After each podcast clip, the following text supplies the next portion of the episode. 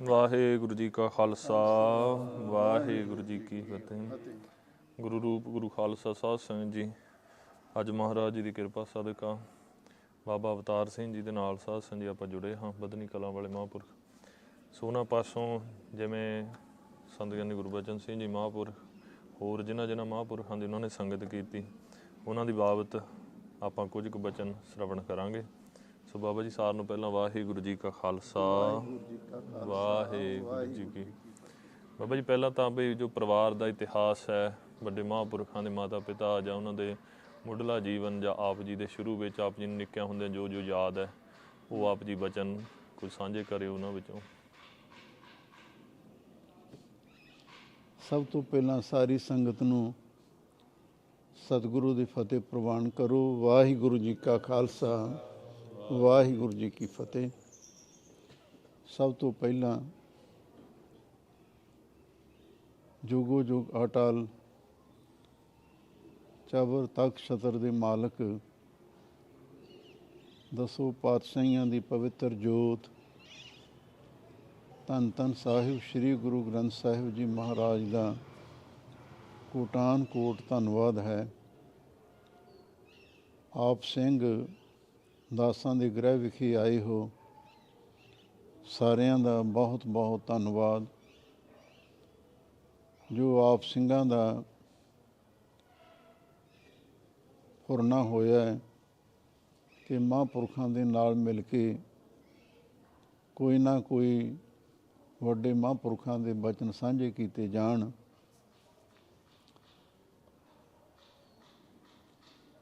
ਜੋ ਦਾਸ ਦੇ ਦਾਦਾ ਜੀ ਸਨ, ਕੌਮ ਦੀ ਮਹਾਨ ਹਸਤੀ ਪਵਿੱਤਰ ਆਤਮਾ, ਸੱਚਖੰਡ ਵਾਸੀ ਪੰਥ ਰਤਨ, ਸ਼੍ਰੀਮਾਨ ਸੰਤ ਗਿਆਨੀ ਗੁਰਬਚਨ ਸਿੰਘ ਜੀ ਖਾਲਸਾ ਪਿੰਡਰਾਂ ਵਾਲੇ, ਉਹਨਾਂ ਦਾ ਜਨਮ ਨਗਰ ਅਖਾੜਾ, ਤਹਿਸੀਲ ਜਗਰਾਉਂ, ਜ਼ਿਲ੍ਹਾ ਲੁਧਿਆਣਾ ਦੇ ਵਿਖੇ ਮੌਜੂਦ ਹੈ। ਮਹਾਂਪੁਰਖਾਂ ਦੇ ਸਤਕਾਰਯੋਗ ਪਿਤਾ ਬਾਬਾ ਰੂੜ ਸਿੰਘ ਜੀ ਸਨ।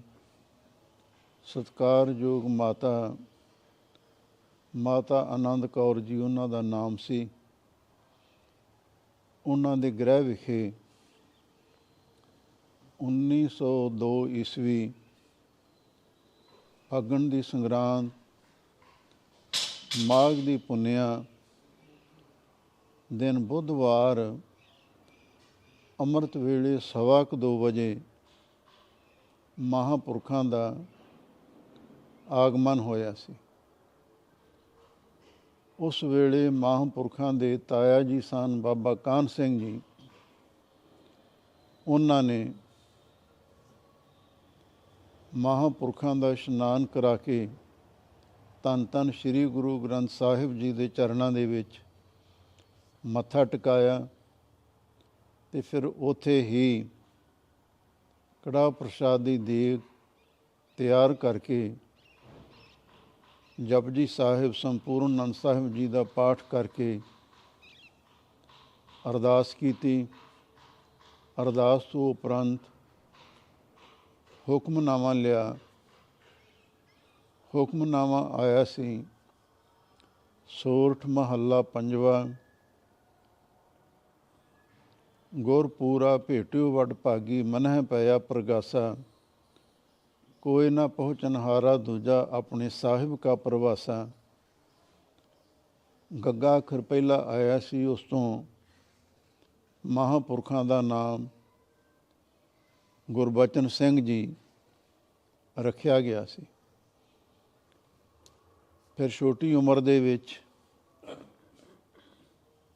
ਬਾਬਾ ਕਾਨ ਬਾਬਾ ਕਾਨ ਸਿੰਘ ਜੀ, ਜੋ ਮਹਾਂਪੁਰਖਾਂ ਦੇ ਤਾਇਆ ਜੀ ਸਨ, ਉਹਨਾਂ ਤੋਂ ਗੁਰਮੁਖੀ ਦੀ ਵਰਣਮਾਲਾ ਮੁਹਾਰਨੀ, ਬਾਲ ਉਪਦੇਸ਼, ਫਿਰ ਉਸ ਤੋਂ ਬਾਅਦ ਪੰਜ ਬਾਣੀਆਂ ਦੀ ਸੰਥਿਆ, ਪੰਜ ਗ੍ਰੰਥੀ ਦੀ ਸੰਥਿਆ 22 ਵਾਰਾਂ ਭਗਤ ਬਾਣੀ ਦੀ ਸੰਥਿਆ ਤੇ ਆਦ ਸ੍ਰੀ ਗੁਰੂ ਗ੍ਰੰਥ ਸਾਹਿਬ ਜੀ ਦੀ ਸੰਪੂਰਨ ਸੰਥਿਆ 7 ਸਾਲ ਦੀ ਉਮਰ ਤੱਕ ਪ੍ਰਾਪਤ ਕਰ ਲਈ ਸੀ।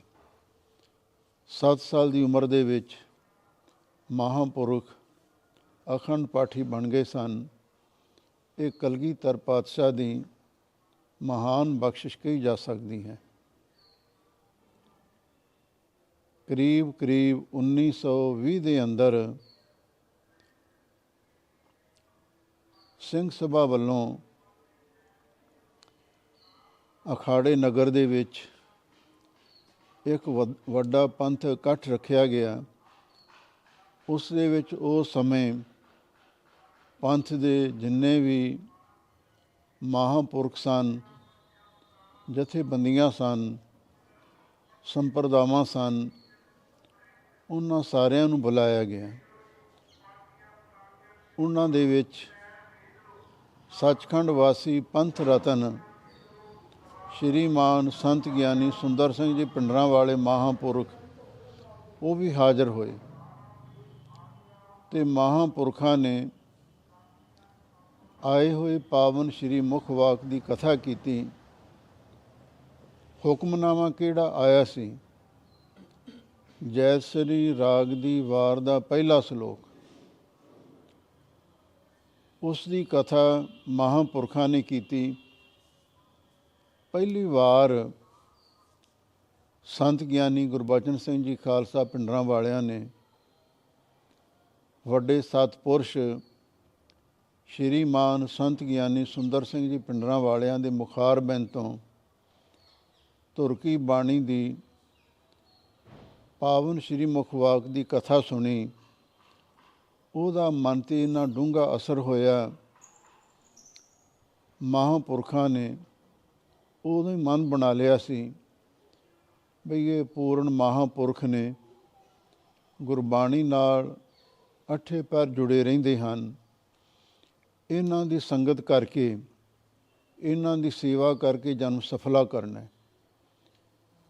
ਫਿਰ ਜਦੋਂ ਵੱਡੇ ਮਹਾਂਪੁਰਖ ਆਪਣੇ ਆਸਨ ਤੇ ਆਏ, ਉਥੇ ਸ਼੍ਰੀਮਾਨ ਸੰਤ ਗਿਆਨੀ ਗੁਰਬਚਨ ਸਿੰਘ ਜੀ ਜਿਗਿਆਸੂ ਰੂਪ ਦੇ ਵਿੱਚ ਮਹਾਂਪੁਰਖਾਂ ਦੇ ਪਾਸ ਜਾਂਦੇ ਹਨ ਤੇ ਬੜੀ ਨਿਮਰਤਾ ਦੇ ਨਾਲ, ਵੈਰਾਗ ਦੇ ਨਾਲ, ਸ਼ਰਧਾ ਭਾਵਨਾ ਦੇ ਨਾਲ ਬੇਨਤੀ ਕਰਦੇ ਹਨ ਵੀ ਮਹਾਂਪੁਰਖੋ ਤੁਸੀਂ ਮੈਨੂੰ ਉਪਦੇਸ਼ ਦਿਓ। ਕਿਉਂ? ਮੈਂ ਆਪ ਜੀ ਦੇ ਮੁਖਾਰ ਬਿਨ ਤੋਂ ਕਥਾ ਸਰਵਣ ਕੀਤੀ ਤੇ ਮੈਨੂੰ ਬਹੁਤ ਆਨੰਦ ਆਇਆ। ਹੁਣ ਮੇਰੇ ਮਨ ਦੇ ਵਿੱਚ ਫੁਰਨਾ ਉੱਠਿਆ ਕਿ ਮੈਂ ਆਪ ਜੀ ਦੇ ਨਾਲ ਰਹਿ ਕੇ, ਆਪ ਜੀ ਦੀ ਸੰਗਤ ਕਰਕੇ ਤੇ ਸੇਵਾ ਕਰਕੇ ਜਨਮ ਸਫਲਾ ਕਰ ਲਵਾਂ। ਇਹ ਬੇਨਤੀ ਨੂੰ ਸੁਣ ਕੇ ਵੱਡੇ ਸਤਪੁਰਸ਼ਾਂ ਨੇ ਮਹਾਂਪੁਰਖਾਂ ਨੂੰ ਬਚਨ ਕੀਤਾ ਸੀ। ਪਿਆਰੇ ਗਿਆਨੀ ਗੁਰਬਚਨ ਸਿੰਘ ਜੀ, ਜੇ ਤੁਸੀਂ ਉਪਦੇਸ਼ ਲੈਣਾ ਚਾਹੁੰਦੇ ਹੋ, ਫਿਰ ਕਲਗੀਧਰ ਪਾਤਸ਼ਾਹ ਦੀ ਆਗਿਆ ਹੈ, ਪੰਜਾਂ ਪਿਆਰਿਆਂ ਤੋਂ ਖੰਡੇ ਬਾਟੇ ਦਾ ਅੰਮ੍ਰਿਤ ਛਕੋ। ਪੀਵੋ ਪਾਹੁਲ ਖੰਡ ਤਾਰ ਹੋਏ ਜਨਮ ਸੁਹੇਲਾ। ਸਾਡੇ ਜਥੇ ਦਾ ਨਿਯਮ ਹੈ, ਜਿਹੜਾ ਵੀ ਵਿਦਿਆਰਥੀ ਸਾਡੇ ਜਥੇ ਵਿੱਚ ਸ਼ਾਮਲ ਹੋਣਾ ਚਾਹੁੰਦਾ ਹੈ, ਉਹਨੂੰ ਪਹਿਲਾਂ ਖੰਡੇ ਬਾਟੇ ਦਾ ਅੰਮ੍ਰਿਤ ਛਕਾਇਆ ਜਾਂਦਾ ਹੈ। ਤੁਸੀਂ ਅੰਮ੍ਰਿਤ ਛਕੋ। ਤੇ ਮਹਾਂਪੁਰਖ ਸ਼੍ਰੀਮਾਨ ਸੰਤ ਗਿਆਨੀ ਸੁੰਦਰ ਸਿੰਘ ਜੀ ਪਿੰਡਰਾਂ ਵਾਲੇ ਮਹਾਂਪੁਰਖ ਆ ਪੰਜਾਂ ਪਿਆਰਿਆਂ ਵਿੱਚ ਸ਼ਾਮਲ ਹੋਏ। ਉਹਨਾਂ ਨੇ ਆਪਣੇ ਉੱਤਰਾਧਿਕਾਰੀ, ਆਪਣੇ ਵਿਦਿਆਰਥੀ, ਆਪਣੇ ਜਾਨਸ਼ੀਨ ਸੰਤ ਗਿਆਨੀ ਗੁਰਬਚਨ ਸਿੰਘ ਜੀ ਖਾਲਸਾ ਨੂੰ ਆਪਣੇ ਮੁਬਾਰਕ ਕਰ ਕਮਲਾਂ ਦੇ ਨਾਲ ਅੰਮ੍ਰਿਤ ਛਕਾਇਆ ਤੇ ਉਸ ਤੋਂ ਬਾਅਦ ਸਾਹਿਬ, ਸ੍ਰੀ ਗੁਰੂ ਗ੍ਰੰਥ ਸਾਹਿਬ ਜੀ ਦੀ ਹਜ਼ੂਰੀ ਦੇ ਵਿੱਚ ਪੰਜਾਂ ਪਿਆਰਿਆਂ ਦੇ ਵਿੱਚ ਸ਼ਾਮਲ ਹੋ ਕੇ ਮੂਲ ਮੰਤਰ, ਵਾਹਿਗੁਰੂ ਮੰਤਰ ਦ੍ਰਿੜ ਕਰਵਾਇਆ, ਜੋ ਹੋਰ ਗੁਰਮਤ ਦੀ ਸਿੱਖਿਆ ਸੀ। ਰਹਿਤ, ਗੁਰਮਤ ਦੀ ਰਹਿਣੀ, ਬਹਿਣੀ, ਕਹਿਣੀ, ਉਹ ਸਾਰੀ ਸਮਝਾਈ। ਮਹਾਂਪੁਰਖ ਬਾਅਦ ਵਿੱਚ ਸਿੰਘਾਂ ਦੇ ਨਾਲ ਬਚਨ ਕਰਦੇ ਸਨ, ਜੋ ਪੰਜ ਪਿਆਰਿਆਂ ਨੇ ਸਾਨੂੰ ਗੁਰਮਤਿ ਨਾਮ ਦ੍ਰਿੜ ਕਰਵਾਇਆ ਸੀ। ਜਦ ਤੋਂ ਅੰਮ੍ਰਿਤ ਛਕਿਆ ਹੈ, ਉਹ ਸਾਨੂੰ ਕਦੀ ਵੀ ਵਿਸਰਿਆ ਨਹੀਂ ਹੈ। ਜਿਨ੍ਹਾਂ ਸਾਸ ਗਰਾਸ ਨਾ ਵਿਸਰੈ, ਹਰ ਨਾਮਾ ਮਨ ਮੰਤ ਧੰਨ ਸੇ ਸਈ ਨਾਨਕਾ ਪੂਰਨ ਸੋਈ ਸੰਤ। ਐਸੀ ਉਹਨਾਂ ਮਹਾਂਪੁਰਖਾਂ ਦੀ ਅਵਸਥਾ ਬਣੀ। ਫਿਰ ਤਕਰੀਬਨ 7 ਸਾਲ ਮਹਾਂਪੁਰਖਾਂ ਦੇ ਜਥੇ ਵਿੱਚ ਰਹੇ ਹਨ। 7 ਸਾਲ ਮਹਾਂਪੁਰਖਾਂ ਦੇ ਜਥੇ ਵਿੱਚ ਰਹਿ ਕੇ ਸਭ ਤੋਂ ਪਹਿਲੀ ਸੇਵਾ ਇਹ ਸੀ, ਅੰਮ੍ਰਿਤ ਵੇਲੇ ਉੱਠ ਕੇ ਸਾਹਿਬ ਸ੍ਰੀ ਗੁਰੂ ਗ੍ਰੰਥ ਸਾਹਿਬ ਜੀ ਦਾ ਪ੍ਰਕਾਸ਼ ਕਰਨਾ, ਉਸ ਤੋਂ ਬਾਅਦ ਹੁਕਮਨਾਮਾ, ਪੰਜ ਬਾਣੀਆਂ ਦਾ ਨਿਤਨੇਮ, ਸੁਖਮਨੀ ਸਾਹਿਬ ਜੀ ਦਾ ਪਾਠ, ਇਹ ਮਹਾਂਪੁਰਖ ਆਪ ਕਰਿਆ ਕਰਦੇ ਸਨ। ਤੇ ਫਿਰ ਮਹਾਂਪੁਰਖ, ਵੱਡੇ ਮਹਾਂਪੁਰਖ ਜਦੋਂ ਕਥਾ ਕਰਦੇ ਸਨ, ਉਸ ਵੇਲੇ ਮਹਾਂਪੁਰਖ ਕਥਾ ਦਾ ਪਾਠ ਨਾਲ ਕਰਵਾਉਂਦੇ ਸਨ। ਮਹਾਂਪੁਰਖ ਕਥਾ ਕਰਦੇ ਤੇ ਕਥਾ ਸੁਣਦਿਆਂ ਸੁਣਦਿਆਂ ਕਈ ਵਾਰੀ ਮਹਾਂਪੁਰਖਾਂ ਦੀ ਬਿਰਤੀ ਅਕਾਲ ਪੁਰਖ ਦੇ ਨਾਲ ਜੁੜ ਜਾਣੀ। ਮਹਾਂਪੁਰਖਾਂ ਨੇ ਕਥਾ ਕਰਦਿਆਂ ਕਰਦਿਆਂ ਜਦੋਂ ਅਰਥਾਂ ਦੀ ਸੰਪੂਰਨਤਾ ਕਰਕੇ ਅੱਗੇ ਹੋਰ ਪੰਕਤੀ ਦੀ ਅਰਥ ਕਰਨੇ ਹੁੰਦੇ ਸਨ ਤੇ ਮਹਾਂਪੁਰਖ ਅਗਲੀ ਪੰਕਤੀ ਪੜ੍ਹਦੇ ਤੇ ਕਈ ਵਾਰ ਕੁਝ ਸਮਾਂ ਰੁਕ ਵੀ ਜਾਂਦੇ। ਤੇ ਵੱਡੇ ਮਹਾਂਪੁਰਖ ਉਸ ਵੇਲੇ ਸੰਗਤ ਨੂੰ ਬੇਨਤੀ ਕਰਦੇ ਕਿ ਸੰਗਤ ਜੀ, ਤੁਸੀਂ ਇਹ ਨਾ ਸਮਝ ਲੈਣਾ ਬਈ ਇਹ ਗਿਆਨੀ ਗੁਰਬਚਨ ਸਿੰਘ ਜੋ ਸਾਡੇ ਨਾਲ ਕਥਾ ਦਾ ਪਾਠ ਕਰਦੇ ਹਨ ਵੀ ਇਹਨਾਂ ਦਾ ਧਿਆਨ ਇਧਰ ਉਧਰ ਚਲਿਆ ਗਿਆ। ਤਾਂ ਪੰਕਤੀ ਪੜਨ ਦੇ ਵਿੱਚ ਲੇਟ ਹੋ ਗਏ ਨੇ ਤੇ ਜਾਂ ਕਿਧਰੇ ਇਹਨਾਂ ਨੂੰ ਨੀਂਦ ਹੀ ਨਾ ਆ ਗਈ ਹੋਵੇ, ਆਲਸ ਨਾ ਆ ਗਈ ਹੋਵੇ ਤਾਂ ਕਰਕੇ ਪੰਕਤੀ ਨਹੀਂ ਪੜ ਰਹੇ। ਨਹੀਂ, ਮਹਾਂਪੁਰਖਾਂ ਨੂੰ ਅੰਦਰਲੀ ਅਵਸਥਾ ਦਾ ਪਤਾ ਸੀ। ਉਹ ਕਹਿੰਦੇ, ਜਦੋਂ ਅਸੀਂ ਕਥਾ ਕਰਦੇ ਹਾਂ, ਇਹ ਗਿਆਨੀ ਗੁਰਬਚਨ ਸਿੰਘ ਜੀ ਉਸ ਕਥਾ ਨੂੰ ਸੁਰਤ ਨਾਲ, ਪੂਰੇ ਧਿਆਨ ਦੇ ਨਾਲ, ਪੂਰੀ ਇਕਾਗਰਤਾ ਦੇ ਨਾਲ ਸੁਣਦੇ ਨੇ। ਤੇ ਕਥਾ ਸੁਣਦਿਆਂ ਸੁਣਦਿਆਂ ਇਹਨਾਂ ਦੀ ਸੁਰਤ ਅਕਾਲ ਪੁਰਖ ਦੇ ਨਾਲ ਜੁੜ ਜਾਂਦੀ ਹੈ। ਫਿਰ ਕੁਝ ਵਕਤ ਲੱਗਦਾ ਹੁੰਦਾ ਹੈ ਧਿਆਨ ਫਿਰ ਇਸ ਪਾਸੇ ਆਉਣ ਵਾਸਤੇ। ਇਸ ਵਾਸਤੇ ਇਹਨਾਂ ਤੇ ਬੜੀ ਅਕਾਲ ਪੁਰਖ ਵਾਹਿਗੁਰੂ ਦੀ ਕਿਰਪਾ ਹੈ ਤੇ ਜੋ ਕਥਾ ਵਿਚਾਰ ਸੁਣਦਿਆਂ ਸੁਣਦਿਆਂ ਵੀ ਇਹਨਾਂ ਦੀ ਸੁਰਤ ਵਾਹਿਗੁਰੂ ਦੇ ਨਾਲ ਜੁੜਦੀ ਹੈ, ਐਸੀ ਉੱਚੀ ਅਵਸਥਾ ਦੇ ਮਾਲਕ ਉਹ ਮਹਾਂਪੁਰਖ ਸਨ। ਫਿਰ ਮਹਾਂਪੁਰਖਾਂ ਨੇ ਸੱਚਖੰਡ ਜਾਣ ਤੋਂ ਪਹਿਲਾਂ ਜਿੰਨੇ ਵਿਦਿਆਰਥੀ ਸਨ ਤੇ ਉਹਨਾਂ ਨੂੰ ਇਹ ਪ੍ਰਸ਼ਨ ਕੀਤਾ, ਬਈ ਸਾਨੂੰ ਜਪਜੀ ਸਾਹਿਬ ਬਾਣੀ ਦੇ 5 ਮਿੰਟਾਂ ਦੇ ਵਿੱਚ ਭਾਵ ਤੇ ਸਿਧਾਂਤਕ ਅਰਥ ਸਰਵਣ ਕਰਵਾਓ। ਤੇ ਦੂਜੇ ਵਿਦਿਆਰਥੀਆਂ ਨੇ ਯਤਨ ਕੀਤਾ ਆਪੋ ਆਪਣੇ ਢੰਗ ਦੇ ਨਾਲ ਆਪ ਆਪਣੀ ਬੁੱਧ ਹੈ ਜੀਤੀ। ਵਰਨਤ ਪੈਨ ਪੈਨ ਤੋਹੇ ਤੇਤੀ। ਪਰ 5 ਮਿੰਟਾਂ ਦੇ ਵਿੱਚ ਸੰਪੂਰਨ ਜਪਜੀ ਸਾਹਿਬ ਜੀ ਦੇ ਸਾਰ ਅੰਸ਼ ਨੂੰ, ਸਿਧਾਂਤ ਨੂੰ ਪੂਰਨ ਨਾ ਸਰਵਣ ਕਰਵਾ ਸਕੇ।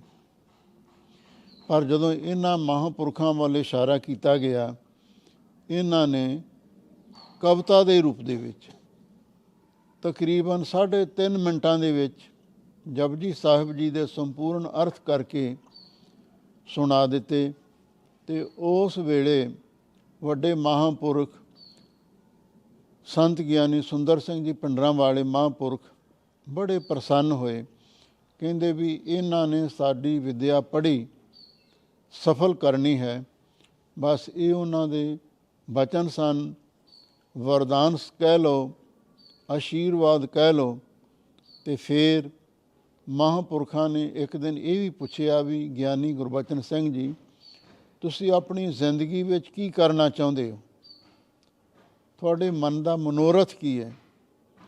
ਅੱਗੋਂ ਮਹਾਂਪੁਰਖ ਕਹਿਣ ਲੱਗੇ, ਜਿਵੇਂ ਆਪ ਜੀ ਦਾ ਹੁਕਮ ਹੋਵੇ। ਵੱਡੇ ਮਹਾਂਪੁਰਖ ਕਹਿਣ ਲੱਗੇ, ਬਈ ਜੇ ਤਾਂ ਤੁਸੀਂ ਦੁਨੀਆ ਦੇ ਕੰਮ ਕਰਨਾ ਚਾਹੁੰਦੇ ਹੋ 100 ਕੰਮ ਵੀ ਕਰ ਲਵੋ। ਉਹ ਤੁਹਾਡੀ ਇੱਛਾ ਹੈ। ਪਰ ਜੇ ਤੁਸੀਂ ਇੱਕ ਕੰਮ ਕਰਨਾ ਚਾਹੋ, ਤੇ ਤਾਂ ਵੀ ਦੱਸ ਦਿਓ। ਮਹਾਂਪੁਰਖ ਪੁੱਛਣ ਲੱਗੇ, ਉਹ ਇੱਕ ਕੰਮ ਕਿਹੜਾ ਹੈ? ਤਾਂ ਉਸ ਵੇਲੇ ਵੱਡੇ ਸਤਪੁਰਸ਼ ਕਹਿਣ ਲੱਗੇ, ਇੱਕ ਕੰਮ ਇਹ ਹੈ, ਜਨ ਨਾਨਕ ਤੋੜ ਮੰਗੈ ਤਿਸ ਗੁਰ ਸਿੱਖ ਕੀ, ਜੋ ਆਪ ਜਪੈ, ਅਬਰਹ ਨਾਮ ਜਪਾਵੇ। ਆਪ ਨਾਮ ਜਪਣਾ, ਦੂਸਰਿਆਂ ਨੂੰ ਜਪਾਉਣਾ ਆਪ ਬਾਣੀ ਪੜ੍ਹਨੀ, ਦੂਜਿਆਂ ਨੂੰ ਪੜਾਉਣੀ ਆਪ ਸੇਵਾ ਕਰਨੀ, ਦੂਜਿਆਂ ਨੂੰ ਕਰਵਾਉਣੀ, ਆਪ ਸਿਮਰਨ ਕਰਨਾ, ਦੂਜਿਆਂ ਨੂੰ ਸਿਮਰਨ ਕਰਵਾਉਣਾ, ਗੁਰਮਤਿ ਦੀ ਰਹਿਣੀ, ਬਹਿਣੀ, ਕਹਿਣੀ ਵਿੱਚ ਰਹਿਣਾ, ਜੇ ਇੱਕ ਕੰਮ ਤੁਸੀਂ ਇਹ ਕਰ ਲਵੋ, ਤੇ ਦੁਨੀਆ ਦੇ 100 ਕੰਮ ਵੀ ਇਹਦੇ ਬਰਾਬਰ ਨਹੀਂ ਹੋ ਸਕਦੇ। ਤੇ ਫਿਰ ਇਹਨਾਂ ਮਹਾਂਪੁਰਖਾਂ ਨੇ ਸੀਸ ਝੁਕਾ ਦਿੱਤਾ, ਕਹਿਣ ਲੱਗੇ, ਮਹਾਂਪੁਰਖੋ, ਫਿਰ ਮੈਨੂੰ ਇੱਕੋ ਹੀ ਕੰਮ ਕਰਨ ਦੀ ਆਗਿਆ ਦਿਓ। ਮੈਂ ਇਹੀ ਕੰਮ ਕਰਾਂਗਾ। 39 ਸਾਲ ਕੁਝ ਮਹੀਨੇ ਮਹਾਂਪੁਰਖਾਂ ਤੋਂ ਬਾਅਦ ਇਹਨਾਂ ਮਹਾਂਪੁਰਖਾਂ ਨੇ ਨਵਮੀ ਟਕਸਾਲ ਸੰਪਰਦਾਇ ਪਿੰਡਰਾਂ ਦੀ ਸੇਵਾ ਕੀਤੀ ਤੇ ਅਖੀਰਲੇ ਦਿਨ ਤੱਕ ਮਹਾਂਪੁਰਖ ਸਿੰਘਾਂ ਨੂੰ ਕਥਾ ਸਰਵਣ ਕਰਾਉਂਦੇ ਰਹੇ, ਬਾਣੀ ਪੜ੍ਹਦੇ ਪੜਾਉਂਦੇ ਰਹੇ। ਆਪ ਗੁਰਮਤਿ ਦੀ ਰਹਿਣੀ, ਬਹਿਣੀ, ਕਹਿਣੀ, ਸਹਿਣੀ ਵਿੱਚ ਪਰਪੱਕ ਰਹਿੰਦੇ, ਤਾਂ ਸਾਰੇ ਸਿੰਘਾਂ ਨੂੰ ਵੀ ਬਾਣੀ ਬਾਣੀ ਦੀ ਰਹਿਤ ਵਿੱਚ ਪਰਪੱਕ ਰਹਿਣ ਦੀ ਸਿੱਖਿਆ ਦਿੰਦੇ ਹੋਏ ਤੇ ਅਖੀਰ ਅਕਾਲ ਪੁਰਖ ਵਾਹਿਗੁਰੂ ਦੇ ਚਰਨਾਂ ਵਿੱਚ ਜਾ ਬਰਾਜੇ ਸਨ। ਗੁਰਦੁਆਰਾ ਗੁਰਦਰਸ਼ਨ ਪ੍ਰਕਾਸ਼, ਚੌਂਕ ਮਹਿਤਾ, ਜ਼ਿਲ੍ਹਾ ਅੰਮ੍ਰਿਤਸਰ, ਉਸ ਜਗ੍ਹਾ ਤੇ ਮਹਾਂਪੁਰਖਾਂ ਨੇ ਸੱਚਖੰਡ ਪਿਆਨਾ ਕੀਤਾ ਸੀ ਤੇ ਉਹਨਾਂ ਮਹਾਂਪੁਰਖਾਂ ਤੋਂ ਬਾਅਦ ਸ਼੍ਰੀਮਾਨ ਸੰਤ ਗਿਆਨੀ ਕਰਤਾਰ ਸਿੰਘ ਜੀ ਪਿੰਡਰਾਂ ਵਾਲੇ ਮਹਾਂਪੁਰਖਾਂ ਨੇ ਉਥੇ ਗੁਰਮਤਿ ਵਿਦਿਆਲਾ ਚਲਾਇਆ। ਗੁਰਦੁਆਰਾ ਗੁਰਦਰਸ਼ਨ ਪ੍ਰਕਾਸ਼ ਦੀ ਸਥਾਪਨਾ ਕੀਤੀ ਤੇ ਉਹਨੂੰ ਨਵਮੀ ਟਕਸਾਲ ਦਾ ਹੈੱਡਕੁਆਟਰ ਬਣਾਇਆ ਸੀ ਤੇ ਜੋ ਹੁਣ ਤੱਕ ਚੱਲਿਆ ਆ ਰਿਹਾ ਹੈ। ਇਸ ਤਰ੍ਹਾਂ ਉਹਨਾਂ ਮਹਾਂਪੁਰਖਾਂ ਨੇ ਆਪਣੀ ਜ਼ਿੰਦਗੀ ਦੇ ਵਿੱਚ ਲੱਖਾਂ ਪ੍ਰਾਣੀਆਂ ਨੂੰ ਖੰਡੇ ਬਾਟੇ ਦਾ ਅੰਮ੍ਰਿਤ ਛਕਾਇਆ, ਹਜ਼ਾਰਾਂ ਨੂੰ ਪ੍ਰਚਾਰਕ ਗ੍ਰੰਥੀ ਪਾਠੀ ਬਣਾਇਆ, ਸੈਂਕੜੇ ਕਥਾਵਾਚਕ ਗਿਆਨੀ ਸਿੰਘ ਪੈਦਾ ਕੀਤੇ ਤੇ ਦਰਜਨਾ ਉਹ ਵਿਦਵਾਨ ਪੈਦਾ ਕੀਤੇ ਜਿਨ੍ਹਾਂ ਨੇ ਕੌਮ ਦੀ ਪੰਥ ਦੀ ਮਹਾਨ ਸੇਵਾ ਕੀਤੀ ਤੇ ਹੁਣ ਵੀ ਕਈ ਉਹਨਾਂ ਵਿੱਚੋਂ ਬਹੁਤ ਥੋੜੇ ਸਾਡੇ ਪਾਸ ਮੌਜੂਦ ਹਨ। ਸਤਕਾਰਯੋਗ ਸੰਤ ਗਿਆਨੀ ਸੁਰਜੀਤ ਸਿੰਘ ਜੀ ਸੋਧੀ ਜੀ, ਸੰਤ ਬਾਬਾ ਬਲਦੇਵ ਸਿੰਘ ਜੀ ਜੋਗੇਵਾਲ ਵਾਲੇ, ਇਸੇ ਤਰ੍ਹਾਂ ਸਿੰਘ ਸਾਹਿਬ ਗਿਆਨੀ ਮੋਹਨ ਸਿੰਘ ਜੀ, ਸਾਬਕਾ ਹੈੱਡ ਗ੍ਰੰਥੀ ਸੱਚਖੰਡ ਸ੍ਰੀ ਦਰਬਾਰ ਸਾਹਿਬ, ਹੋਰ ਵੀ ਕਈ ਗੁਰਮੁਖ ਪਿਆਰੇ ਹੋਣਗੇ, ਪਰ ਬਹੁਤ ਘੱਟ ਰਹਿ ਗਏ ਨੇ, ਵੀ ਜਿਨ੍ਹਾਂ ਨੇ ਮਹਾਂਪੁਰਖਾਂ ਦੀ ਸੰਗਤ ਕੀਤੀ ਹੈ, ਤੇ ਹੁਣ ਵੀ ਮਹਾਂਪੁਰਖਾਂ ਦੇ ਹੁਕਮਾਂ ਅਨੁਸਾਰ ਉਹ ਅੱਗੇ ਵਿਦਿਆਰਥੀਆਂ ਨੂੰ ਵਿਦਿਆ ਪੜਾਉਣ ਦਾ ਮਹਾਨ ਪਰਉਪਕਾਰ ਦਾ ਕਾਰਜ ਕਰ ਰਹੇ ਨੇ। ਪਾਠੀ ਸਿੰਘ, ਗ੍ਰੰਥੀ ਸਿੰਘ ਅਤੇ ਨਾਲ ਹੀ ਕਥਾਵਾਚਕ ਗਿਆਨੀ ਸਿੰਘ ਬਣ ਰਹੇ ਨੇ। ਇਹ ਉਹਨਾਂ ਮਹਾਂਪੁਰਖਾਂ ਦੀ ਹੀ ਕਿਰਪਾ ਮੰਨੀ ਜਾ ਸਕਦੀ ਹੈ। ਆਪ ਜੀ ਦਾ ਬਾਬਾ ਜੀ, ਜਿਹੜਾ ਸੀਗਾ ਵਿਦਿਆ, ਆਪ ਜੀ ਦੀ ਮੁੱਢਲੀ ਵਿਦਿਆ, ਆਪ ਜੀ ਨੇ ਮਹਾਂਪੁਰਖਾਂ ਕੋ ਕਿੰਨਾ ਸਮਾਂ ਰਹਿਣਾ ਕੀਤਾ ਜਾਂ ਆਪ ਦੀ ਜਥੇ ਵਿੱਚ ਕਦੋਂ ਆਉਣਾ ਕੀਤਾ ਸੀ? ਦਾਸ ਦੀ ਉਮਰ ਉਸ ਵੇਲੇ ਪੂਰਾ ਤਾਂ ਯਾਦ ਨਹੀਂ, ਕੋਈ 5 ਤੋਂ 6 ਸਾਲ ਦੇ ਵਿੱਚ ਸੀ। ਹੁਣ ਪਰਿਵਾਰ ਦਾ ਜਿਹੜਾ ਮਾਹੌਲ ਸੀ ਉਹ ਪਹਿਲਾਂ ਤੋਂ ਹੀ ਸਿੱਖੀ ਤੇ ਗੁਰਮਤ ਦੀ ਰਹਿਣੀ ਬਹਿਣੀ ਵਿੱਚ ਹੀ ਟਲਿਆ ਹੋਇਆ ਸੀ। ਸਾਡੇ ਜਿਹੜੇ ਪਿਤਾ ਜੀ ਸਨ, ਬਾਪੂ ਜੀ, ਕਰਤਾਰ ਸਿੰਘ ਜੀ ਤੇ ਮਾਤਾ ਮਾਤਾ ਸ਼ਮਸ਼ੀਰ ਕੌਰ ਜੀ ਤੇ ਨਾਲ ਹੀ ਚਾਚਾ ਜੀ ਰਾਗੀ ਭਗਵਾਨ ਸਿੰਘ ਜੀ ਤੇ ਮਾਸੀ ਜੀ ਮਾਤਾ ਸੁਰਜੀਤ ਕੌਰ ਜੀ। ਇਹਨਾਂ ਦਾ ਇਹੀ ਫੁਰਨਾ ਸੀ ਵੀ ਸਾਰੇ ਪਚੰਗੀਆਂ ਨੂੰ ਤੇ ਜਥੇ ਵਿੱਚ ਛੱਡ ਕੇ ਗੁਰਮਤਿ ਦੀ ਵਿਦਿਆ ਪੜਾਉਣੀ ਹੈ। ਉਸ ਵੇਲੇ ਦਾਸ ਦੀ ਉਮਰ ਕੋਈ ਸਾਢੇ ਕੁ ਪੰਜ ਸਾਲ 6 ਸਾਲ ਦੇ ਕਰੀਬ ਹੋਵੇਗੀ, ਦੂਜੇ ਭਰਾ ਉਹ ਵੱਡੇ ਸਨ ਤੇ ਸਾਨੂੰ ਮਹਾਂਪੁਰਖਾਂ ਦੇ ਜਥੇ ਵਿੱਚ ਭੇਜ ਦਿੱਤਾ। ਤਕਰੀਬਨ ਬਚਪਨ ਦਾ ਬਹੁਤਾ ਸਮਾਂ ਸਿੰਘਾਂ ਦੇ ਵਿੱਚ ਹੀ ਰਹਿੰਦਿਆਂ ਹੋਇਆਂ ਤੇ ਦਾਸ ਦਾ ਬਤੀਤ ਹੋਇਆ। ਸਾਡੇ ਜਿਹੜੇ ਉਸਤਾਦ ਸਨ, ਉਸ ਵੇਲੇ ਗੁਰਮੁਖ ਪਿਆਰੇ ਬਾਬਾ ਕਰਤਾਰ ਸਿੰਘ ਜੀ ਪ੍ਰੇਮੀ ਜੀ ਲੰਗਿਆਣੇ ਦੇ ਸਨ। ਤੇ ਉਹਨਾਂ ਦੇ ਪਾਸ ਮਹਾਂਪੁਰਖਾਂ ਨੇ ਡਿਊਟੀ ਲਾਈ। ਤੁਸੀਂ ਇਹਨਾਂ ਤੋਂ ਵਿਦਿਆ ਪੜ੍ਹਨੀ ਹੈ। ਤੇ ਪ੍ਰੇਮੀ ਜੀ ਨੇ ਹੋਰ ਵੀ ਵਿਦਿਆਰਥੀ ਸਨ ਸਾਥੋਂ ਇਲਾਵਾ। ਤੇ ਉਹਨਾਂ ਨੂੰ ਬਹੁਤ ਪ੍ਰੇਮ ਦੇ ਨਾਲ ਉਹ ਸੰਥਿਆ ਕਰਵਾਉਂਦੇ ਸਨ। ਸਵੇਰ ਤੋਂ ਲੈ ਕੇ ਸ਼ਾਮ ਤੱਕ ਤੇ ਜੇ ਦਿਨੇ ਸੰਥਿਆ ਨਾ ਹੋਣੀ, ਰਾਤ ਨੂੰ ਵੀ ਸੰਥਿਆ ਕਰਵਾਉਂਦੇ ਉਹ ਸੰਥਿਆ ਕਰਵਾਉਂਦਿਆਂ ਕਦੇ ਅੱਕਦੇ, ਥੱਕਦੇ ਨਹੀਂ ਸਨ। ਇਸੇ ਕਰਕੇ ਮਹਾਂਪੁਰਖਾਂ ਨੇ ਉਹਨਾਂ ਦਾ ਨਾਮ ਪ੍ਰੇਮੀ ਰੱਖਿਆ ਵੀ ਇਹ ਪ੍ਰੇਮੀ ਆ। ਬਾਣੀ ਦੇ ਪ੍ਰੇਮੀ ਨੇ। ਬਾਣੀ ਪੜ੍ਹਦਿਆਂ, ਸੁਣਦਿਆਂ, ਸੰਥਿਆ ਕਰਦਿਆਂ, ਕਰਾਉਂਦਿਆਂ ਕਦੇ ਉਹ ਅੱਕਦੇ, ਥੱਕਦੇ ਨਹੀਂ ਸਨ। ਤੇ ਫਿਰ ਤਕਰੀਬਨ ਦਾਸ ਦੀ 9 ਸਾਲ ਦੀ ਉਮਰ ਹੋਈ ਸੀ। ਉਸ ਵੇਲੇ ਮਹਾਂਪੁਰਖਾਂ ਨੇ ਇੱਕ ਦਿਨ ਪੁੱਛਿਆ ਸੀ ਸਾਰੇ ਭਚੰਗੀ ਸ਼ਾਮ ਨੂੰ ਫਤਿਹ ਬੁਲਾਉਣ ਜਾਂਦੇ ਸੀ ਮਹਾਂਪੁਰਖਾਂ ਨੂੰ। ਤੇ ਮਹਾਂਪੁਰਖਾਂ ਨੇ ਸਾਰਿਆਂ ਨੂੰ ਪੁੱਛਣਾ ਵੀ ਤੁਹਾਡੀ ਸੰਥਿਆ ਕਿੱਥੇ ਚੱਲਦੀ ਹੈ? ਜਦੋਂ ਦਾਸ ਨੂੰ ਪੁੱਛਿਆ, ਭਚੰਗਿਆ, ਤੇਰੀ ਸੰਥਿਆ? ਤੇ ਉਸ ਵੇਲੇ ਮੇਰੀ ਸੰਥਿਆ ਵੀ ਪਹਿਲੇ ਭਾਗ ਦੇ ਵਿੱਚ ਸ਼ਾਇਦ ਚੱਲ ਰਹੀ ਸੀ। ਤੇ ਮੈਂ ਬੇਨਤੀ ਕੀਤੀ, ਮੈਂ ਕਿਹਾ, ਮਹਾਂਪੁਰਖੋ, ਬਈ ਭਾਗ ਦੀ ਸੰਥਿਆ ਚੱਲ ਰਹੀ, ਪਹਿਲੇ ਭਾਗ ਦੀ। ਕਹਿੰਦੀ, ਉਮਰ? ਮੈਂ ਕਿਹਾ ਜੀ, ਉਮਰ 9 ਸਾਲ ਦੇ ਕਰੀਬ ਹੈ। ਕਹਿਣ ਲੱਗੇ, ਮੈਂ 7 ਸਾਲ ਦਾ ਅਖੰਡ ਪਾਠੀ ਬਣ ਗਿਆ ਸੀ। ਤੇਰੀ 9 ਸਾਲ ਦੀ ਹੋ ਗਈ ਹੈ। ਉਸ ਵੇਲੇ ਪ੍ਰੇਮੀ ਕਰਤਾਰ ਸਿੰਘ ਜੀ ਤੇ ਮਹਾਂਪੁਰਖਾਂ ਦੇ ਉਸ ਵੇਲੇ ਗੜਵਈ ਤੇ ਮਹਾਂਪੁਰਖਾਂ ਤੋਂ ਬਾਅਦ ਵਿੱਚ ਜੋ ਜਿਨ੍ਹਾਂ ਨੇ ਦਮਵੀਂ ਟਕਸਾਲ ਦੀ ਸੇਵਾ ਕੀਤੀ, ਸੰਤ ਗਿਆਨੀ ਕਰਤਾਰ ਸਿੰਘ ਜੀ, ਪਿੰਡਰਾਂ ਵਾਲੇ ਮਹਾਂਪੁਰਖ, ਉਹ ਗੜਵਈ ਸਨ।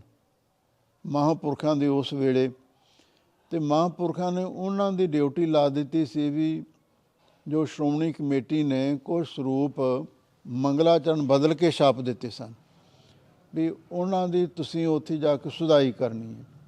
ਤਕਰੀਬਨ ਇਹ ਡੇਢ ਦੋ ਸਾਲ ਦਾ ਸਮਾਂ ਸੀ ਜਦੋਂ ਸਤਕਾਰਯੋਗ ਬਾਬਾ ਕਰਤਾਰ ਸਿੰਘ ਜੀ ਪ੍ਰੇਮੀ ਜੀ ਤੇ ਨਾਲ ਹੀ ਸੰਤ ਗਿਆਨੀ ਕਰਤਾਰ ਸਿੰਘ ਜੀ ਮਹਾਂਪੁਰਖ ਤੇ ਨਾਲ ਹੀ ਸੰਤ ਬਾਬਾ ਜਰਨੈਲ ਸਿੰਘ ਜੀ ਖਾਲਸਾ ਪਿੰਡਰਾਂ ਵਾਲੇ, ਜੋ ਸੰਤ ਬਾਬਾ ਕਰਤਾਰ ਸਿੰਘ ਜੀ ਤੋਂ ਬਾਅਦ ਵਿੱਚ ਟਕਸਾਲ ਦੇ ਮੁਖੀ ਬਣਦੇ ਨੇ, ਇਹਨਾਂ ਤਿੰਨ ਮਹਾਨ ਹਸਤੀਆਂ ਨੇ ਉਸ ਵੇਲੇ ਉਹਨਾਂ ਮੰਗਲਾਚਰਨਾਂ ਦੀ ਸੁਧਾਈ ਕਰਵਾਈ ਸੀ। ਤੇ ਹੁਣ ਉਹ ਉਧਰ ਜਾਣ ਕਰਕੇ ਸਾਡੀ ਸੰਥਿਆ ਕੁਝ ਸਮੇਂ ਲਈ ਬੰਦ ਹੋ ਗਈ ਸੀ। ਤੇ ਮੈਂ ਮਹਾਂਪੁਰਖਾਂ ਨੂੰ ਬੇਨਤੀ ਕੀਤੀ, ਮਹਾਂਪੁਰਖੋ ਵੀ ਸਾਡੇ ਪ੍ਰੇਮੀ ਜੀ, ਸਾਡੇ ਉਸਤਾਦ ਚਲੇ ਗਏ ਨੇ ਤੇ ਅਸੀਂ ਉਹਨਾਂ ਚਿਰ ਹੁਣ ਹੋਰ ਚਲੋ ਬਾਣੀ ਯਾਦ ਕਰਨ ਲੱਗ ਪਏ ਹਾਂ ਨਾਲ ਕੀਰਤਨ ਦੀ ਸਿਖਲਾਈ ਸ਼ੁਰੂ ਕਰ ਦਿੱਤੀ ਗਈ ਸੀ। ਇਸ ਢੰਗ ਦੇ ਨਾਲ ਮਹਾਂਪੁਰਖਾਂ ਦੇ ਜਥੇ ਵਿੱਚ 7 ਸਾਲ ਦੇ ਕਰੀਬ ਸਮਾਂ ਦਾਸ ਨੂੰ ਰਹਿਣ ਦਾ ਸੁਭਾਗ ਮਿਲਿਆ, ਜਿਹਦੇ ਵਿੱਚ ਗੁਰਬਾਣੀ ਦੀ ਸੰਥਿਆ ਤੇ ਨਾਲ ਕੀਰਤਨ ਦੇ ਨਾਲ ਕੁਝ ਸਮਾਂ ਤਬਲੇ ਦੀ ਸੇਵਾ ਕਰਨ ਦਾ ਮੌਕਾ ਮਿਲਿਆ ਤੇ ਨਾਲ ਨਾਲ ਜਿਹੜੇ ਕਥਾ ਦੇ ਛੋਟੇ ਗ੍ਰੰਥ ਸਨ ਇਹ 13 ਕੁ ਸਾਲ ਦੀ ਉਮਰ ਤੱਕ ਮਹਾਂਪੁਰਖਾਂ ਦੇ ਵੱਡਿਆਂ ਦੇ ਸਮੇਂ ਪੜ੍ਹ ਲਏ ਸਨ। ਤੇ ਫਿਰ ਜਦੋਂ ਮਹਾਂਪੁਰਖ ਸੱਚਖੰਡ ਚਲੇ ਗਏ, ਉਸ ਤੋਂ ਬਾਅਦ ਸੰਤ ਗਿਆਨੀ ਮੋਹਨ ਸਿੰਘ ਜੀ ਮਹਾਂਪੁਰਖ, ਜੋ ਗੁਰਦੁਆਰਾ ਅਖੰਡ ਪ੍ਰਕਾਸ਼ ਸੰਪਰਦਾਇ ਪਿੰਡਰਾਂ ਦੇ ਮੁਖੀ ਥਾਪੇ ਗਏ, ਫਿਰ ਦਾਸ ਨੇ ਕਰੀਬ ਕਰੀਬ 13 14 ਸਾਲ ਦੇ ਕਰੀਬ ਉਹਨਾਂ ਮਹਾਂਪੁਰਖਾਂ ਦੇ ਜਥੇ ਵਿੱਚ ਰਹਿ ਕੇ ਫਿਰ ਜਿਹੜੇ ਹੋਰ ਕਥਾ ਵਾਲੇ ਗ੍ਰੰਥ ਸਨ, ਉਹ ਉਹਨਾਂ ਤੋਂ ਪੜ੍ਹੇ, ਜਿਹਦੇ ਵਿੱਚ ਪਹਿਲਾਂ ਛੋਟੇ ਗ੍ਰੰਥ, ਉਸ ਤੋਂ ਬਾਅਦ ਵਿਰਾਗ ਸ਼ਤਕ, ਚੰਦਰ ਪ੍ਰਬੋਧ ਨਾਟਕ, ਮੋਕਸ਼ ਪੰਥ, ਬਿਰਤੀ ਪ੍ਰਭਾਕਰ, ਤਰਕ ਸੰਗ੍ਰਹਿ, ਪਿੰਗਲ ਪ੍ਰਸਤਾਰ ਰੂਪ ਦੀ ਪਿੰਗਲ, ਵਿਆਕਰਨ ਹੋਰ ਅਨੇਕਾਂ ਗ੍ਰੰਥ ਮਹਾਂਪੁਰਖਾਂ ਨੇ ਪੜ੍ਹਾਏ ਸਨ। ਤੇ ਫਿਰ 1983 ਦੇ ਵਿੱਚ ਮਹਾਂਪੁਰਖ ਪਿੰਡਰਾਂ ਗੁਰਦੁਆਰਾ ਅਖੰਡ ਪ੍ਰਕਾਸ਼ ਉੱਥੇ ਰਹਿਣ ਲੱਗ ਪਏ। ਫਿਰ ਦਾਸ ਆਗਿਆ ਲੈ ਕੇ ਉਹਨਾਂ ਤੋਂ ਕੁਝ ਸਮੇਂ ਲਈ ਯੂਪੀ ਫਾਰਮੇਸੀ ਪਰਿਵਾਰ ਕੋਲ ਚਲਿਆ ਗਿਆ। ਪਰਿਵਾਰ ਦੀ ਇੱਛਾ ਸੀ ਵੀ ਇੱਥੇ ਸਾਨੂੰ ਵੀ ਕਥਾ ਕਰਕੇ ਸੁਣਾਓ। ਤੇ ਕੁਝ ਸਮਾਂ ਉੱਥੇ ਪਰਿਵਾਰ ਕੋਲੇ ਰਹਿਣ ਦਾ ਮੌਕਾ ਮਿਲਿਆ। ਤੇ ਫਿਰ ਉਸ ਤੋਂ ਬਾਅਦ ਦਾਸ ਨੂੰ ਗੁਰਦੁਆਰਾ ਸੱਚਖੰਡ ਬੋਪਾਰਾਏ ਕਲਾਂ। ਸ਼੍ਰੀਮਾਨ ਸੰਤ ਬਾਬਾ ਅਜਾਇਬ ਸਿੰਘ ਜੀ, ਜੋ ਵੱਡੇ ਮਹਾਂਪੁਰਖਾਂ ਦੇ ਗੁਰਪਾਈ ਸਨ। ਉਹਨਾਂ ਦਾ ਨਗਰ ਵੀ ਬੋਪਾਰਾਏ ਕਲਾਂ ਸੀ ਤੇ ਹੋਰ ਸੰਗਤ ਨੇ ਬੇਨਤੀ ਕੀਤੀ। ਗਿਆਨੀ ਨਰਿੰਜਨ ਸਿੰਘ ਜੀ ਵੈਦ ਜੀ ਉੱਥੇ ਉਸ ਵੇਲੇ ਸੇਵਾ ਕਰਦੇ ਸਨ ਤੇ ਉਹ ਕਹਿਣ ਲੱਗੇ ਵੀ ਤੁਸੀਂ ਇੱਥੇ ਕਥਾ ਆਰੰਭ ਕਰੋ ਤੇ ਨਾਲ ਵਿਦਿਆਰਥੀਆਂ ਨੂੰ ਪੜਾਓ 1984 ਦੇ ਵਿੱਚ ਜਦੋਂ ਦਰਬਾਰ ਸਾਹਿਬ ਜੀ ਤੇ ਅਟੈਕ ਹੁੰਦਾ ਹੈ, ਉਸ ਤੋਂ ਕੁਝ ਸਮਾਂ ਪਹਿਲਾਂ ਗੁਰਦੁਆਰਾ ਸੱਚਖੰਡ ਬੂਪਾਰਾ ਕਲਾਂ ਵਿਖੇ ਕਥਾ ਆਰੰਭ ਕੀਤੀ ਗਈ ਸੀ। 1986 ਦੇ ਵਿੱਚ ਫਿਰ ਉਹ ਸੰਪੂਰਨ ਕੀਤੀ ਗਈ। ਉਸ ਤੋਂ ਬਾਅਦ ਫਿਰ ਸੰਤ ਬਾਬਾ ਇੰਦਰ ਸਿੰਘ ਜੀ ਪਿੰਡਰਾਂ ਵਾਲੇ ਮਹਾਂਪੁਰਖ, ਵੱਡੇ ਮਹਾਂਪੁਰਖ ਸੰਤ ਬਾਬਾ ਸੁੰਦਰ ਸਿੰਘ ਜੀ ਦੇ ਛੋਟੇ ਭਰਾਤਾ ਸਨ ਤੇ ਉਹਨਾਂ ਨੇ ਕਹਿ ਦਿੱਤਾ ਵੀ ਬਦਨੀ ਸਾਡੇ ਕੋਲ ਆ ਜਾਓ, ਇੱਥੇ ਤੁਸੀਂ ਕਥਾ ਆਰੰਭ ਕਰੋ। ਦੂਜੀ ਕਥਾ ਸੰਤ ਬਾਬਾ ਇੰਦਰ ਸਿੰਘ ਜੀ ਨੇ ਬਦਨੀ ਕਲਾਂ ਆਰੰਭ ਕਰਵਾਈ ਤੇ ਚਲੋ ਉਹ ਉੱਥੇ ਸ- ਕਥਾ ਆਰੰਭ ਹੋਈ, ਫਿਰ ਜਿੱਥੇ ਪ੍ਰੋਗਰਾਮ ਬਾਹਰ ਵੀ ਜਾਣ ਦਾ ਬਣਦਾ, ਉੱਥੇ ਉਹ ਕਥਾ ਨਾਲ ਚੱਲਦੀ ਰਹੀ। ਤਕਰੀਬਨ ਹੁਣ ਪੰਜਵੀਂ ਕਥਾ ਚੱਲਦੀ ਆ ਲੜੀਵਾਰ ਗੁਰੂ ਮਹਾਰਾਜ ਦੀ ਕਿਰਪਾ ਦੇ ਨਾਲ ਤੇ ਇੱਕ ਕਥਾ ਅਮਰੀਕਾ ਦੇ ਵਿੱਚ, ਡੈਲਸ ਦੇ ਵਿੱਚ ਆਰੰਭ ਕੀਤੀ ਗਈ ਸੀ ਤੇ ਥੋੜੀ ਜਿਹੀ ਉਹਦੇ ਵਿੱਚ ਰੁਕਾਵਟ ਪਈ। ਹੁਣ ਗੁਰੂ ਮਹਾਰਾਜ ਦੀ ਕਿਰਪਾ ਦੁਆਰਾ ਉਸ ਨੂੰ ਸੰਪੂਰਨ ਕੀਤਾ ਜਾ ਰਿਹਾ ਹੈ। ਚਲੋ ਉਹ ਹੁਣ ਸਾਰੀਆਂ ਸੰਗਤਾਂ ਦੇ ਵਿੱਚ ਪਹੁੰਚਣ ਦੀ ਉਮੀਦ ਹੈ। ਗੁਰੂ ਮਹਾਰਾਜ ਦੀ ਕਿਰਪਾ ਦੇ ਨਾਲ ਹੋਰ ਵੀ ਵਿਦਿਆਰਥੀ ਸੰਗਤਾਂ ਫਿਰ ਉਹ ਸਰਵਣ ਕਰ ਸਕਦੀਆਂ ਨੇ। ਤੇ ਇਸ ਤਰ੍ਹਾਂ ਉਹ ਚਲੋ ਜਿੱਥੇ ਜਿੱਥੇ ਗੁਰੂ ਮਹਾਰਾਜ ਦਾ ਹੁਕਮ ਤੇ ਮਹਾਂਪੁਰਖਾਂ ਦੀ ਸੰਗਤ ਕਰਨ ਦਾ ਸੁਭਾਗ ਪ੍ਰਾਪਤ ਹੁੰਦਾ ਰਿਹਾ ਹੈ। ਇਹ ਬਾਬਾ ਜੀ ਆਪ ਕੀਰਤਨ ਦਾ ਆਪ ਜੀ ਨੇ ਜ਼ਿਕਰ ਕੀਤਾ ਸੀ ਤਬਲੇ ਦਾ ਤੇ ਉਹ ਆਪ ਜੀ ਦੇ ਉਸਤਾਦ ਜੀ ਕੌਣ ਸੀ ਜਾਂ ਕਿਹਨਾਂ ਤੋਂ ਆਪ ਜੀ ਨੇ ਕੀਰਤਨ ਤੇ ਤਬਲੇ ਦੀ ਵਿੱਦਿਆ ਲਈ ਸੀ ਜੀ? ਇਹ ਦਰਅਸਲ ਪਹਿਲਾਂ ਮਹਾਂਪੁਰਖਾਂ ਦੇ ਸਮੇਂ ਰਾਗੀ ਭਾਈ ਦਰਸ਼ਨ ਸਿੰਘ ਜੀ ਹੈਡ ਰਾਗੀ ਹੁੰਦੇ ਸਨ। ਵੱਡੇ ਮਹਾਂਪੁਰਖਾਂ ਦੇ ਸਮੇਂ ਉਹਨਾਂ ਨੇ ਸ਼ੁਰੂਆਤ ਕਰਵਾਈ ਸੀ। ਫਿਰ ਕੁਝ ਸਮੇਂ ਤੋਂ ਬਾਅਦ ਰਾਗੀ ਸੋਹਣ ਸਿੰਘ ਜੀ ਜਿਹੜੇ ਹੁਣ ਉੱਥੇ ਸ਼ਾਇਦ ਅਮਰੀਕਾ ਵਿੱਚ ਹੀ ਰਹਿੰਦੇ ਆ, ਉਹ ਸੀ, ਉਹ ਤਬਲੇ ਦੇ ਚੰਗੇ ਉਹ ਮਾਹਰ ਸੀ। ਫਿਰ ਉਹ ਕੀਰਤਨ ਕਰਦੇ ਸੀ, ਦਾਸ ਨੂੰ ਉਹਨਾਂ ਦੇ ਨਾਲ ਤਬਲਾ ਵਜਾਉਣ ਦੀ ਡਿਊਟੀ ਮਿਲ ਗਈ। ਇਸ ਤਰ੍ਹਾਂ ਫਿਰ ਉਹ ਫਿਰ ਪਹਿਲਾਂ ਛੋਟੇ ਜਥਿਆਂ ਨਾਲ, ਫਿਰ ਵੱਡੇ ਜਥਿਆਂ ਨਾਲ ਵੀ ਤਬਲੇ ਦੀ ਸੇਵਾ ਕਰਨ ਦਾ ਮੌਕਾ ਮਿਲਦਾ ਰਿਹਾ। ਪਹਿਲੇ ਉਸਤਾਦ ਰਾਗੀ ਦਰਸ਼ਨ ਸਿੰਘ ਹੀ ਸਨ। ਤੇ ਬਾਬਾ ਜੀ ਆਪਣੇ ਜਥੇ ਵਿੱਚ ਜਦੋਂ ਆਪ ਜੀ ਰਹਿੰਦੇ ਸੀ ਜਾਂ ਬਾਅਦ ਵਿੱਚ ਵੀ ਆਪਣੇ ਸੰਤ ਨੇ ਮੋਹਨ ਸਿੰਘ ਜਾਂ ਜਥੇ ਉਦੋਂ ਦੇ ਜਥੇ ਦੇ ਵਿੱਚ ਜਿਹੜੇ ਸਿੰਘ ਸੀ ਜਾਂ ਉਸ ਸਮੇਂ ਦੇ ਕੋਈ ਬਚਨ ਆਪ ਜੀ?